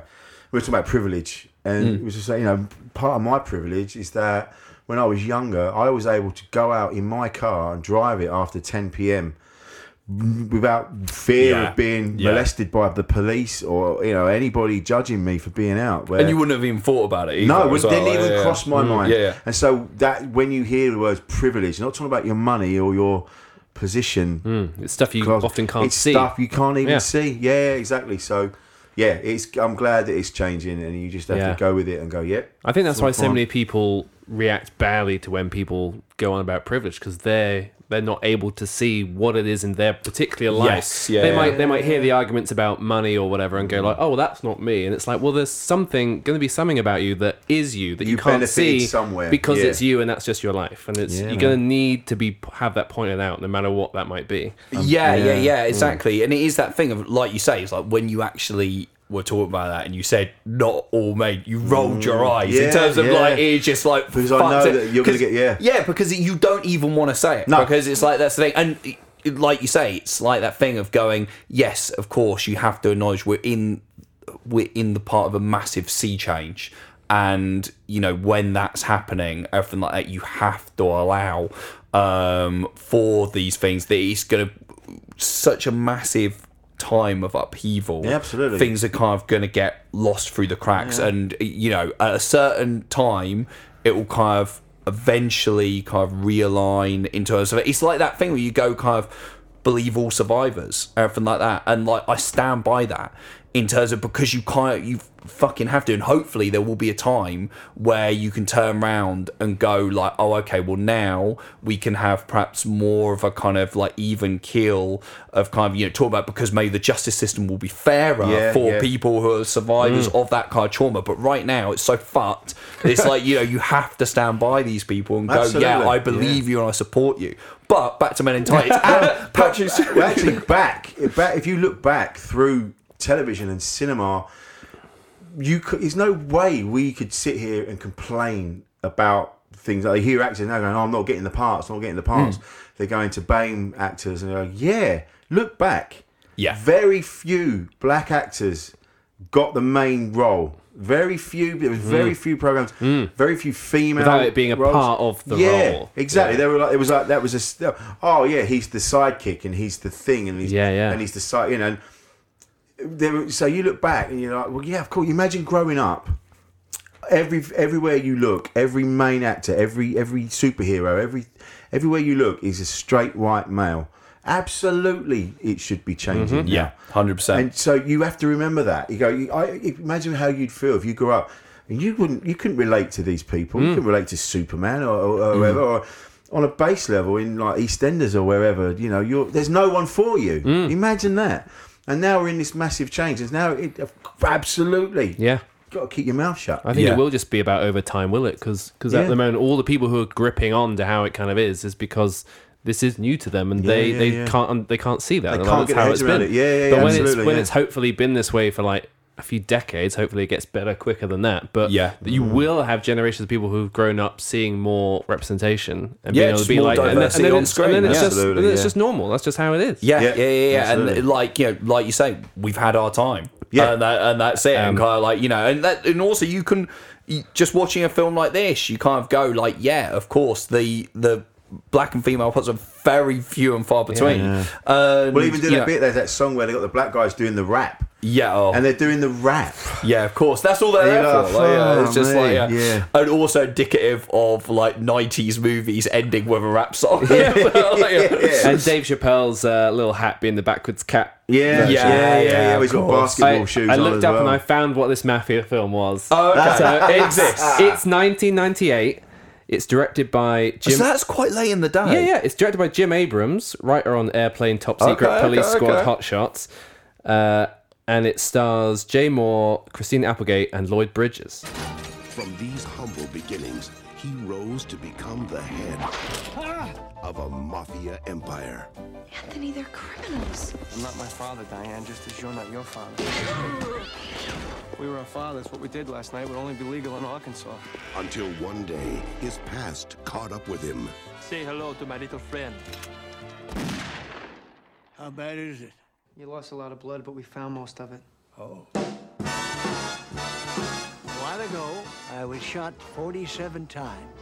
It really got me thinking. How lucky. Touchstone Pictures invites you into a dangerous world of ruthless men. Boogie, boogie, boogie. They're murderers. Criminals are people too, Diane. If you prick a murderer, does he not leave a blood trail all the way back to his Rockingham estate? And what But score does it have on Uh, IMDb? It looks amazing. What, what, what score does Uh, it score is 5.6 out of 10. have? hey, you know, that's surprisingly high, I would say, for the film you've Yeah. described. Yeah. So yeah, I think the confusion came because I think the full title is Jane Austen's Mafia. What? Which I don't know. Oh, I don't even know how that's. Oh, now Liam's See, pretending he's there. well, no, no, no. If but you- it's not on this poster. That I'm that's the thing. If you and- said that, that rings bells. Like in terms of like because of the madness of Jane Austen's Mafia. Like, um, but yeah, that's the one I remember. let's talk about P-Stew. Yes. because he turns up at the end, uh, steals the fucking show, Yeah. as far as I'm concerned. Like with his bull bont sticking through the crown. Brother, you have surrounded your given name with a foul stench. From this day forth, all the toilets in this kingdom shall be known as John's. You were talking about him being the most giftful actor out of there, and as if to prove that, there is an amazing gif of him winking um, in this film. It's incredible, and, And yeah, he gets to rock up and just be a complete stud. Gets, Yeah, gets to completely. snog He's the the most Yeah, handsome There you go. bald man yeah, yeah, yeah, since yeah. Telly Savalas. tons of charisma, and He is kingly. yeah, I mean, I think he, he kind of does steal the show for me. And you know, when it gets the credits, he essentially gets top billing. He gets the first, he yeah, gets the yeah, first yeah. credit where they come up, and it's one of those classic cases of them actually kind of like showing the actor with their name by them and everything like that in the credits. And yeah, I think he's I think he's wicked in it, and uh, I really liked seeing him turn up, and it kind of it. It did elevate the film for me. It did. Like, so Yeah. up to that point, I've got to say, I was hating on it quite badly. and, you know, when he turned up, I was like, You're like, great. oh yeah, that's why we're watching God, that's this. Yeah, exactly. Yeah. I was like, now this is why we watched I'd it. like to give a nod. Uh, she's not in Men in Tights, but she was my in the eighties. Everybody they liked the Page Three girls. So it was like Linda Lusardi and Sam Fox and people like that. But I wasn't. It wasn't really what I was into. My my crush, my the woman I loved. I, I've loved a couple. Was Dawn French was one. The other one was Madeline Kahn.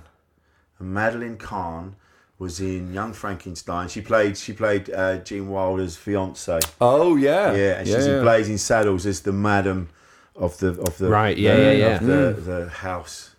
And she, I just, she was just beautiful, beautiful, funny, and Madeline Kahn, sadly no longer with us, died very young. But she was, I used to, everything she was in, I just thought she was amazing. Mm. And I was only young, so I didn't understand the feelings. But Madeline Kahn, what she absolutely is a was a queen, queen. Madeline Kahn tribute. Madeline Kahn, love- but she's I- not in Men in Tights. and she's not in many times, but I just want to give a special You've nod got to give a to special nod Madeline to Kahn Kahn. because she was she was beautiful and funny. She had it all, man. Oh, you men are all alike. Seven or eight quick ones, and you're off with the boys to boast and brag. You better keep your mouth shut. Oh, I think I love him. Madeline Kahn. Madeline Kahn. there you go. There's your- there's There you go. There's, there's the connection. Shit, I should have done that. Um, so this was written by Evan Chandler. Did you look into this? No. Okay, so this screenplay was written by Brooks, Evan Chandler, and J. David Shapiro. J. David Shapiro, um, most famous for writing the screenplay to Scientology classic Battlefield Earth, Oh, starring John Travolta. Um, I never saw that. but he later apologised for writing. uh, Evan Chandler, the other writer on this film, this is fucking mental, right? It's the only screenplay he ever wrote.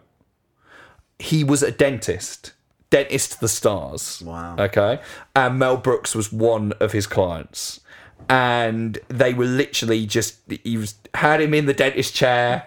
So yeah, He's probably saying, "I'm doing this for a film." He's like, He- "Oh, here's a few He had him at his, you." basically he had him at his mercy. Yeah, yeah, yeah. And, like, yeah, I've got as this he was idea for a film. removing all his teeth, everything like that. And he said, "I got." uh, It was his son. It was his son who had the idea for the film. and then off the back of that, uh, it got written and everything like that. But here's the crazy part: in 1993, the same year that this came out, Evan accuses Michael Jackson, another one of his clients, of sexually molesting his son Jordan, who came up with the idea for Men in Tights. What?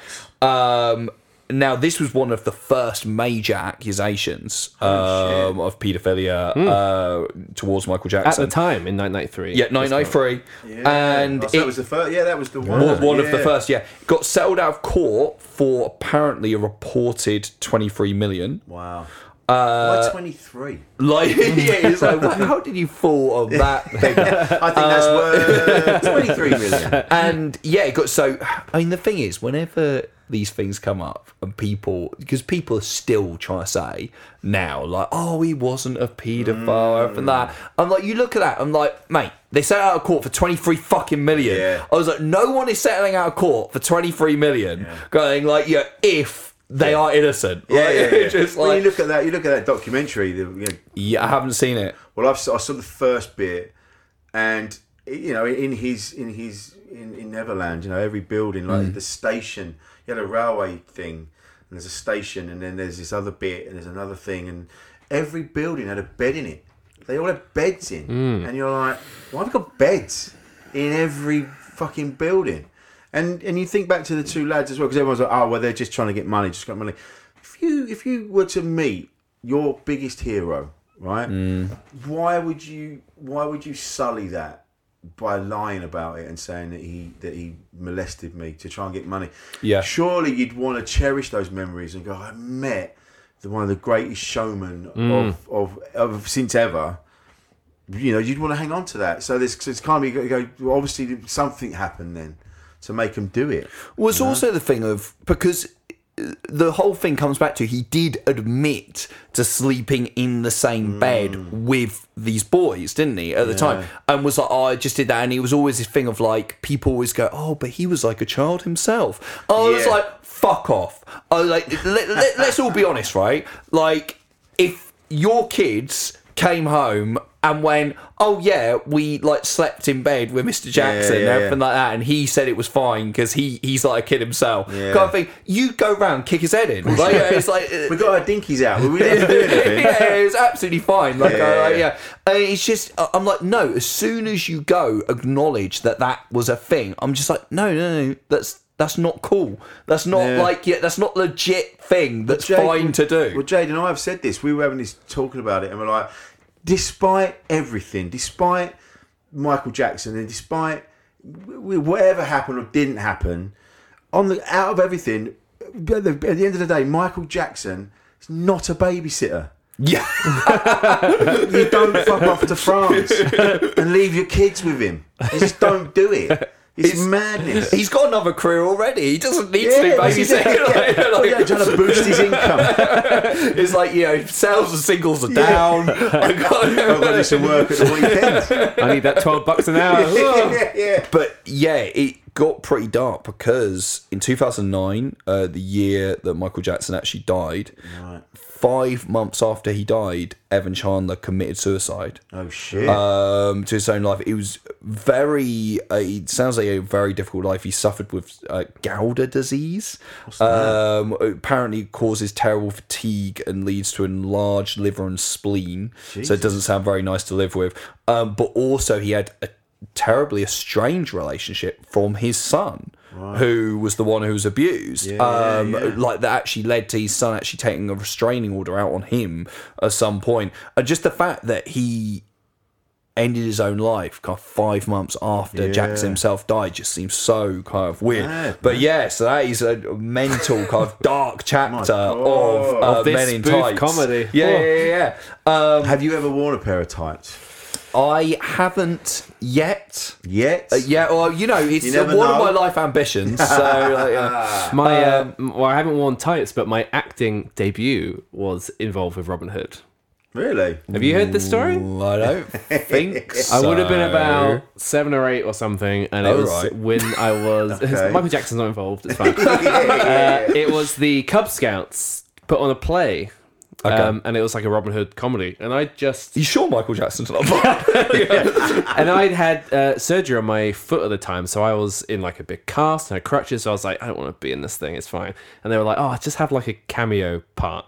Uh, hobble on this thing. So, so I- you were like begging, So- like, please, bro, Yeah. have a cameo. So my big moment is there's a scene where whoever the kid was playing Robin Hood, he fire. I think it's the archery contest. He fires like some three arrows off stage, or pretends to, and I walk on in like a little dicky bow tie with a dartboard, and he's got 180. So I just walk on and go 180, and then, Classic bit- bit and then Robin off I go again. Sounds better So- than the jokes in Men in Tights, to be Yeah, fair, yeah, mate. yeah, yeah. Did you not wear tights in Hysteria?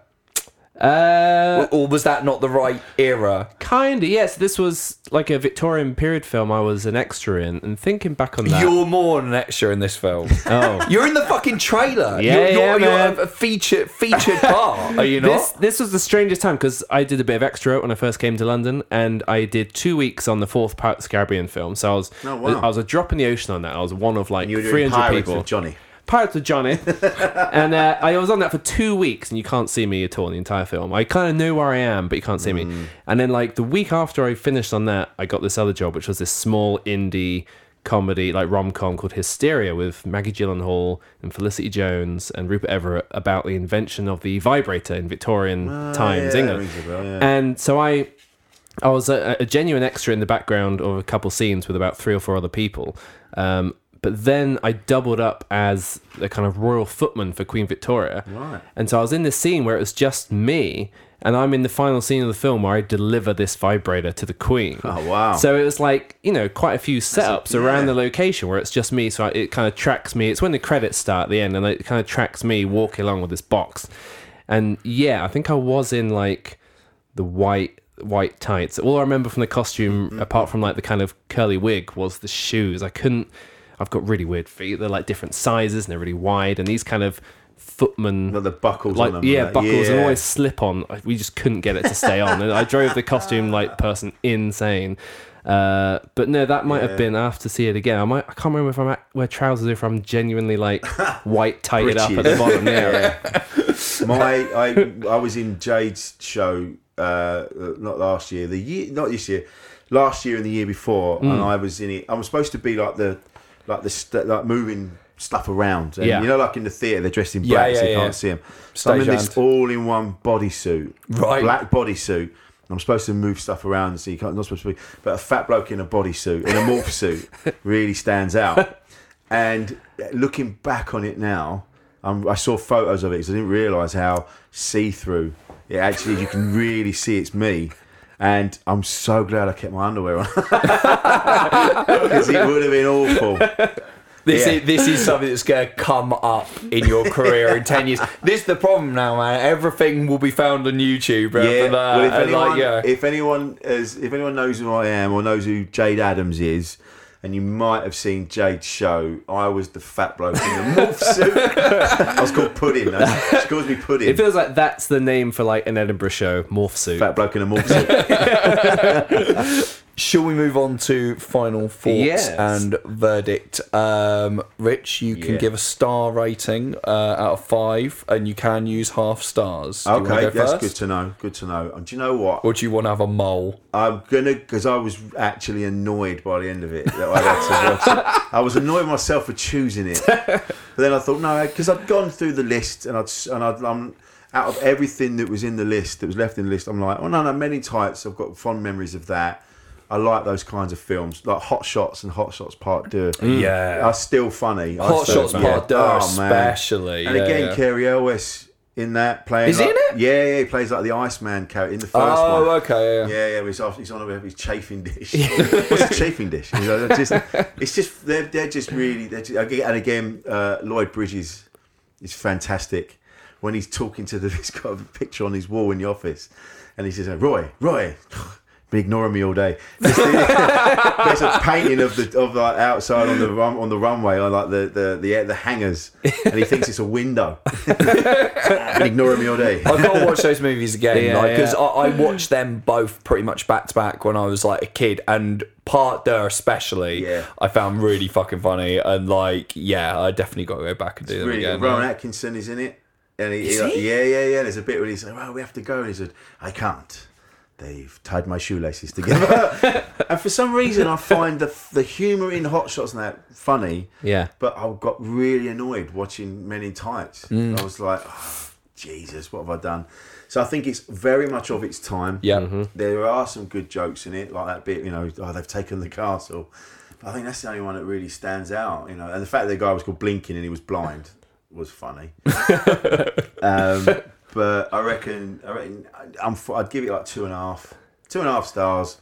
Two and a half Yeah, stars. two and a half stars. You know, I just, yeah, it's not. It hasn't aged well. Generous. Yeah, yeah, yeah. That's. I mean, that's my problem as well. Too nice. Uh, one star. Not even that. Matt.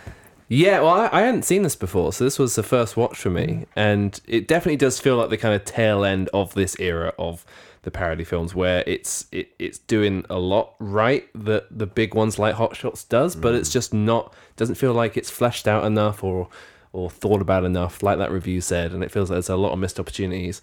Uh, but when it lands, it, it made me chuckle. I couldn't help it. Uh, Carrier was doing what felt like quite a rimmer like performance in many Yeah. parts for me. Like I think it's just after the big fight scene in the castle. He, he he does something where he has a look to camera that looks so much like not quite Ace Rimmer, but a bit more confident than normal Rimmer. I was like, I'm loving this.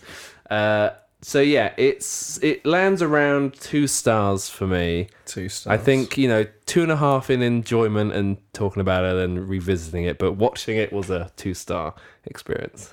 Okay. Well, uh, I thought I was going to be kind of bringing the party down on this one, uh, and thought that everyone would be kind of loving it, uh, and then I'd be hating and feel bad. But I've been emboldened by the fact that everyone else uh, also seems to think it's shit. So now you're taking it lower? Yeah, Yeah, well, no, yeah, no, literally, I uh, like I say, I've watched a lot of Mel Brooks films recently. I did a bunch of rewatches. I rewatched Spaceballs, um, which is the one that I had nostalgia for. Right. like from when I was a kid. I remember seeing uh, Yeah. Spaceballs and thinking it was like really funny at the time. Uh, doesn't sound up. Uh, No, like- but again, having watched it again last night, trying to researching for this, and I was again, I'm like, oh god, this has not aged well at all. Mm. But there's a the funny bit was when uh, what's his name, Michael Thingy from uh, Police Academy. He's on the he's on the he's doing he's like the Michael Winslow. navigator, yeah, and he's doing the noises, and so he's on the on the microphone to call him over, and then they can't really hear him because the mic's really bad. And then when he comes over and he's like, "Get off!" He goes, "We stood here. Get off the mic." but he's still doing the noise, like it sounds like because that's what he Yeah, does. yeah, yeah, yeah. And Rick Moranis' character just just smashes up the desk. It's just like this petulant little child. That I mean, was Rick really Moranis funny. is always funny. Mi- Rick Moranis is Mhm. phenomenal in everything. He's fucking great. Rick, Yeah. Rick- and I'm glad to hear that because he was he retired, didn't he? Mm. Yeah, I've heard- completely. like yeah. you don't see him now at all. I've heard, he's, I've heard Um, he's coming back out. So he, he's oh what for the new Ghostbusters? Let's hope so. I hope so. Yeah, Yeah. I hope they're all back for it. Right. Kind of thing. no, Like, no um, offense to the No, I, other literally, and I, I really do mean no offense. I had absolutely no issue whatsoever um, with the female reboot of uh, Ghostbusters happening. I wish the film had been better than it was. Yeah. Like, it's not that it's bad. Um, it's just literally, and nothing to do with the female talent. They're all Mm. extremely talented female Yeah, but what comedians. keeps happening is that they keep instead of instead of creating new films Yeah. with female leads, they're rehashing old ones. You're like, well, why why aren't you writing movies around ladies? And and why aren't you doing that? Why why have you got? You're trying to put them in something that's already got nostalgia, Mm. and so obviously people are going to be like, oh no, you're ruining Yeah. our childhood and you're ruining this and that. Write proper films. Do Yeah. do the decent thing. Well, that comes down, to, you know, the, the need to be shackled to IP Yes. these days, and it's like Which they, is a they huge think they think that's more of a surefire hit, and we can play it safe by doing the the female version of something that we know will probably do well anyway. Yeah. and in that case, it didn't even even with that IP on board. Yeah, I mean that's the thing. There's a dearth of taking the original risks. stories, Yeah. full stop. Yeah. So especially if you're going to be taking what is considered in Hollywood as a risk somehow still um, of going casting all female leads, then you're going to want to tie it to an intellectual property that's kind of deemed to have marquee value, uh, which then unfortunately kind of creates like a kind of toxic atmosphere around uh, the film. But I am looking forward to uh, the new one, Rick Moranis returning, and he is one of the funniest things about Spaceballs. But also one of the funniest things about Spaceballs is the cameo by Tim Russ, known to Star Trek fans as Tuvok from Star Trek Voyager. Found anything yet? Nothing yet, sir. How about you? Not a thing, sir. What about you guys? We ain't found shit. which is like the most famous moment of the Yes, film. Like, yeah, yes, it's like it's another really gifable thing, and yeah, that's that's him, like young Tim Tuvok. Russ, and like so there you go. There is another Star Trek connection. There's a couple of funny little Star Trek gags in Spaceballs as well. There's a beam me down gag and a Vulcan nerve pinch gag. Like yeah, so I was watching out for them. um, but yeah, it is it, it's fine. It's better than this, like, but it hasn't it hasn't stood up brilliantly. Um, So what's your rating? it's one and a half stars. Okay. Now that sounds harsh. However, I should counter it with two years after this film, Mel Brooks directed his last directorial feature, Dracula Dead and Loving It. Which is one of the worst fucking films I've ever seen in my life. I've never seen like, it. Literally, we'll never, never This sounds do. like I've never watched anything. never do. Right. So you Because, I can't mean, go too low because it you need to is save the lowest depths for that. fucking dog shit. Yeah, yeah. Because I mean, that is like a half star movie, and not only because I have to rate it. Regular listeners will know when I was a very young man, when I was kind of like ten or something like that. I was uh, a junior film critic for my local newspaper, right? And there's a bunch of movies, you know, like you say, when you see films when you're young, you've got lower standards, everything like that. And there's a bunch of films that were clearly like terrible that I saw during that period, which I gave like Oh, amazing cinema. reviews to. Yeah, yeah. So 1997's Batman and Robin. 10 out of 10. Oh, no, no, no. Uh, but yeah, hey, Batman Robin better than this. yeah, like, uh, Yeah, okay, yeah, absolutely, yeah. Dracula Dead and loving it at the time. Even then, three out of ten, mate. Three out of ten. Even that, I gave it a right royal trashing in the local newspaper. I'm sure it hurt its box office. Uh, but like, yeah, now even worse. It is total and utter trash. And you know, I think this film and that. Are an example of Mel Brooks getting incredibly lazy Yeah. later in his career because Dracula Dead and Loving It actually obviously has kind of connections with uh, Young Frankenstein in the fact that you would imagine it harkens back to those kind of Universal monster movies, uh, Bela Lugosi's uh, Dracula. Uh, but of course, it was made as a cheap cash into Francis Ford Coppola's Dracula at the time. Uh, So that had similar been a thing big to hit. this, you Yeah, similar yeah, thing. yeah, yeah. Uh, but even that, he clearly no longer gives a fuck about kind of evoking the older monster movie. It's just so so lazy. Well, I guess at least he stopped at that and didn't Yeah. just carry on doing Yeah. spoofs Yeah. of the popular film from two years previous and doing it Well, Young terribly. Frankenstein still stands up. Yeah, I can yeah. still watch Still it. really good. I might not laugh out loud, but I still enjoy watching it. Yeah, definitely. So yeah, but many times I hope I never have to watch it again. yeah, I had um, to rent this off iTunes to see it. no. So Oh, no, It's on, it's on for three forty nine, I What? could, I could no, find what? it. was it on. YouTube for free? yeah. Yeah. Oh, like, so many movies are on YouTube for free now. I, I Spaceballs, couldn't find it Spaceballs either. as well. Oh, Fucking hell! You got How to did do, you sit? Got to do deeper searches. I got it off Cinema Parody. Oh, you're okay then, yeah. Uh, so yeah, and I said we were going to go back round to Vincent Canby's review from the New Mm. York Times because I think he's spot on here. So he says, "What's missing is the kind of densely packed comic screenplay that made Young Frankenstein and High Anxiety, which Oh, was his uh, kind of James Bond spoof, two of the most delectable movie parodies of the last 20 years. Men in Tights has the manner of something that wasn't argued over long enough. A few good gags are supplemented by dozens of others that still need to be worked on or tossed out entirely. I do think he is Yeah. kind of dead on, really. Yeah. Uh, just literally want to mention that in the research for this film, I actually watched Up the Chastity Belt. Uh, which is a Frankie Howerd film from the 70s, a big screen spin off from Up Pompeii. Pompeii, yeah. Uh, but it's set in kind of, you know, the Robin Hood era, and Robin Hood is in it as well, uh, with a kind of like, they kind of have a camp Robin Hood. Robin, I cannot thank you enough for your timely rescue. Oh, it's a pleasure, Ducky. We haven't had such a giggle since we rolled the Sheriff of Nottingham in the cow pasture, have we, lads? I suppose this is the Robin Hood. well, Ducky, what do you think of our camp? Oh, I think that's the word for it. I would say it's about as funny as this is. like, uh, really. Um, I mean, it's, it's one of those kind of slightly grotty 70s sub carry on kind of like, but it is written by Ray Galton and Alan Simpson, the two greatest okay. comedy scriptwriters who ever lived, creators of Hancock's Half Hour and Yeah. Steptoe and Son, uh, who for me are kind of the masters of all comedy. I still think Hancock's Half Hour. I love um, Hancock's Half Hour. yeah. It really saddens me when you hear about this. What a horrible man he was. Well, it, you know, Yeah. it's that thing of like. It's a difficult one for me, Hancock, because you're right. Uh, he obviously, like, Mm. Very you know, if you actually read about kind of some of the stuff that he did, everything is, you know, it's, it's sad because he is such. I think he's the greatest comic actor ever Mm. Yeah, lived. I, I really yeah. do.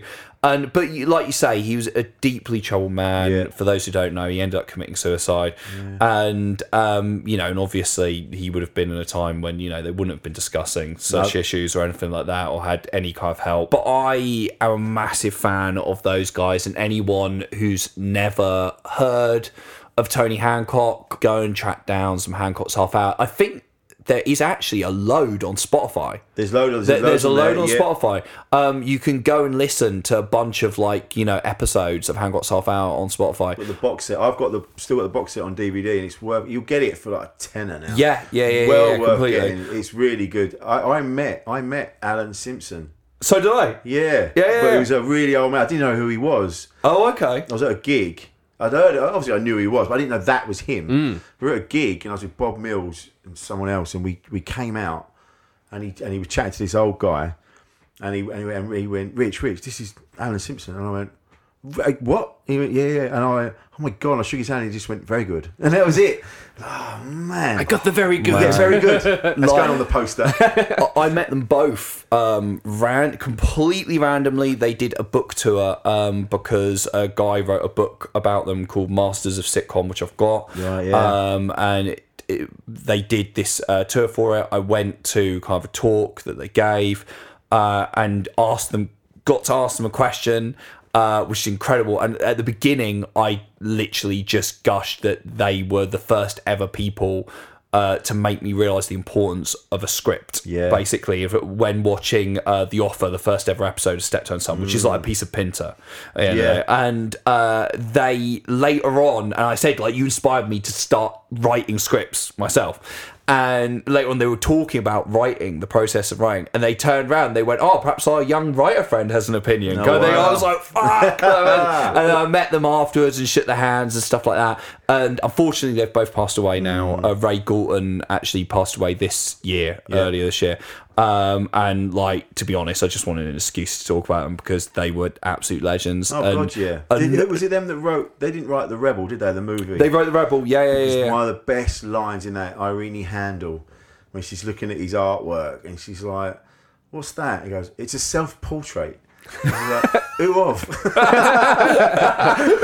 like uh, yeah, they wrote the Rebel. They didn't write Punch and Judy Man, Right, which okay. was Tony Hancock's follow up Yeah, to that yeah. film. Um, but yeah, they're, they're fucking geniuses. Like yeah, track down on Spotify the because that's the radio show, which I think is like the pinnacle Mm, yeah. for me with Sid James and Bill Kerr as well. Incredible. Like Hattie Jacques.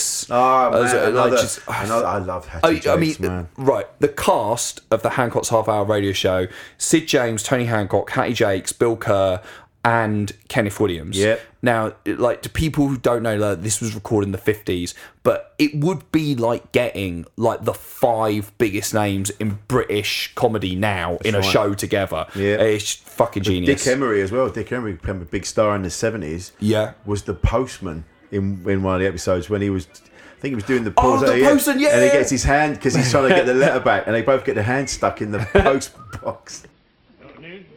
Afternoon. Postman. Come to empty the box. I am. Oh, well, there's no need to put these through. They can go straight in the sack. They can't. They can't? No, no, no, no. You see, my job is collecting letters from the pillar box. I'm not allowed to put any letters in my sack that haven't passed through the slit. Yes, well, well, I mean, you can stretch your point. I mean, that's a waste of time. They've got to go in the sack anyway. I'm sorry, letters cannot be considered as having been posted until they have passed through the slit. Oh, this is bureaucracy gone mad. Come on, man. This is the Elizabethan age, the age of spirit and adventure. Go on, be a devil. Let's put him straight in the sack. Certainly not.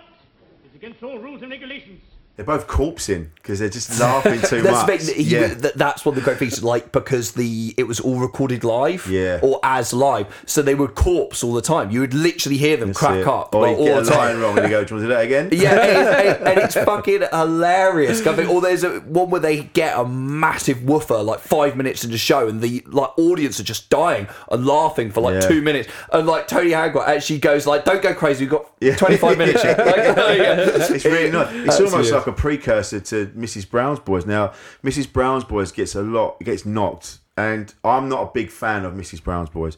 I think it's shocking. But what's really nice about it is when he comes, he breaks down the fourth wall, and he talks to the audience, or they, or when someone misses a line, he's like, and he, he takes the piss. And that, so those bits are what make, which is why Mrs. Brown's Boys works. It's not about the actual show; Mm. it's the bits in between.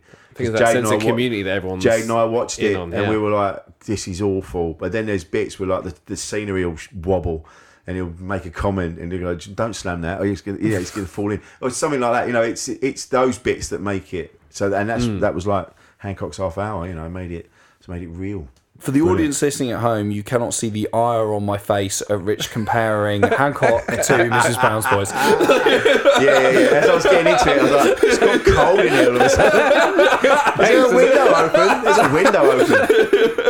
But Your that's a good- soul left your body. Yeah, it, yeah. it was above us. Like, just- But that's a great way uh, to end the show. A little shout out to Mrs. Brown's Gordon Boys is shit, by the way. yeah, yeah, yeah. Rich is like, I just want to say that before I get cancelled. I don't want it. I've not seen this thing. I've got all the way through. I've gone. No, I haven't seen it. I haven't seen it. Oh, Mrs. Brown's Boys. Yeah. God.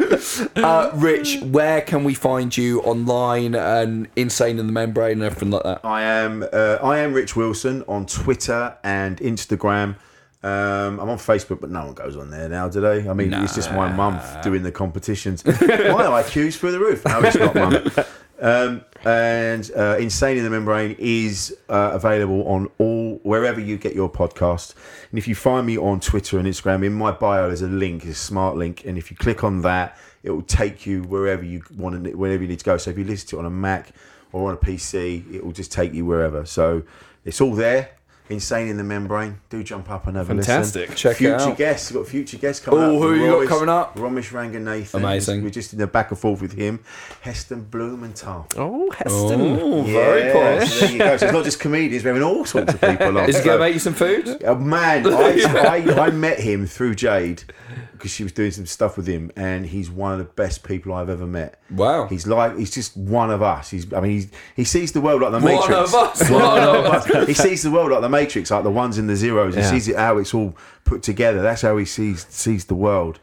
But he's uh, he's just a top dude. He So- sticks his feet up and watches Men in Tights like and, everybody he, else. and he'll eat a McDonald's and have a KFC, and he's like, yeah, whatever, shit, but I'll have it. But he's a dude, absolutely do. So yeah, so please, yeah, do jump up and find me. I'm at all the major comedy clubs up and down the country. If you want to come along and say hello, be great to hear from you. Yeah, hundred That's it. percent. Thank you for having me on. It's been a real Oh, pleasure. thanks for coming on. It's Mate, been great. it's been awesome. Yeah, I don't know where I am, but actually, Jade and I are talking about moving to Finchley, so we might be neighbours. Oh yeah, There yeah. Well, more like you to neighbours with Matt. Yeah. Uh, Yeah, I'm down he the road. Actually, in Finch, you just give away your address on. on uh, like- and his phone number.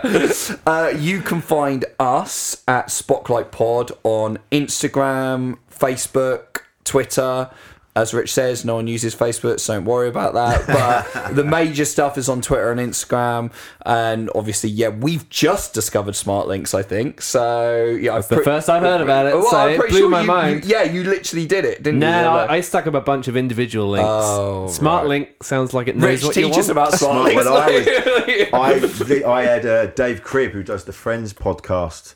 Oh, He- okay, it yeah. was him. He's because he's well up on, on all that sort of thing. So he he told it to Jade, and Jade said, "Oh, this is what you do." And, she- and so smart links, man.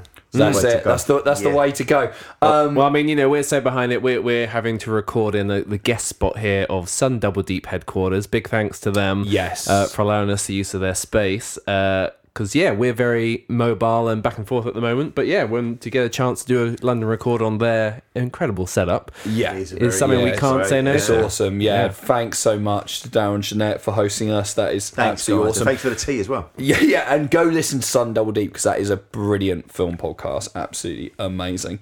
Um, but yeah, it's it's been great, and we'll be back again. Uh, I think we've got some episodes. Actually, Star Trek focused episodes. It's coming back. up. Um, 40th anniversary of Star Trek: The Motion Picture. We're doing an episode for that.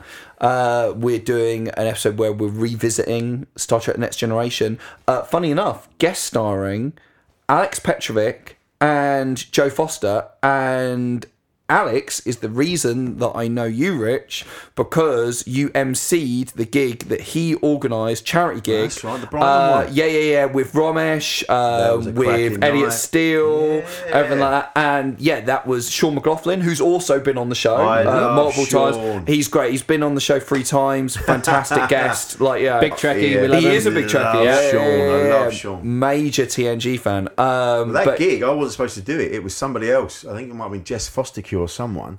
And they were booked to do it, and then last minute they had to pull out, and so there was this bit of a panic. And, and then Alex just said, "Are you around? I'd love to do it." And so, how how wonderful is that? Mate, you, see. fucking smashed it. Thanks, like man. It was a good night, wasn't it? best MC I've ever seen. Oh, like in terms of thank like you. or comedy, like really, really, you it, it, it just you could tell it was one of those things where you were like in your element. It just really it was one of those nights where you said that everything was clicking Thanks, man. on stage, Yeah, it was man. one of Like, those, yeah, yeah. really, really was, and yeah, it was great, great gig. So yeah. Um, we will see you again soon, Spotlighters. Thank you for listening. Bye bye. Cheers, guys. We roam around the forest looking for fights. We're men. We're men in tights. We rob from the rich and give to the poor. That's right. We may look like sissies, but watch what you say, or else we'll put out your lights. We're men. We're men in tights. Always on guard, defending the people's rights. La la la la la.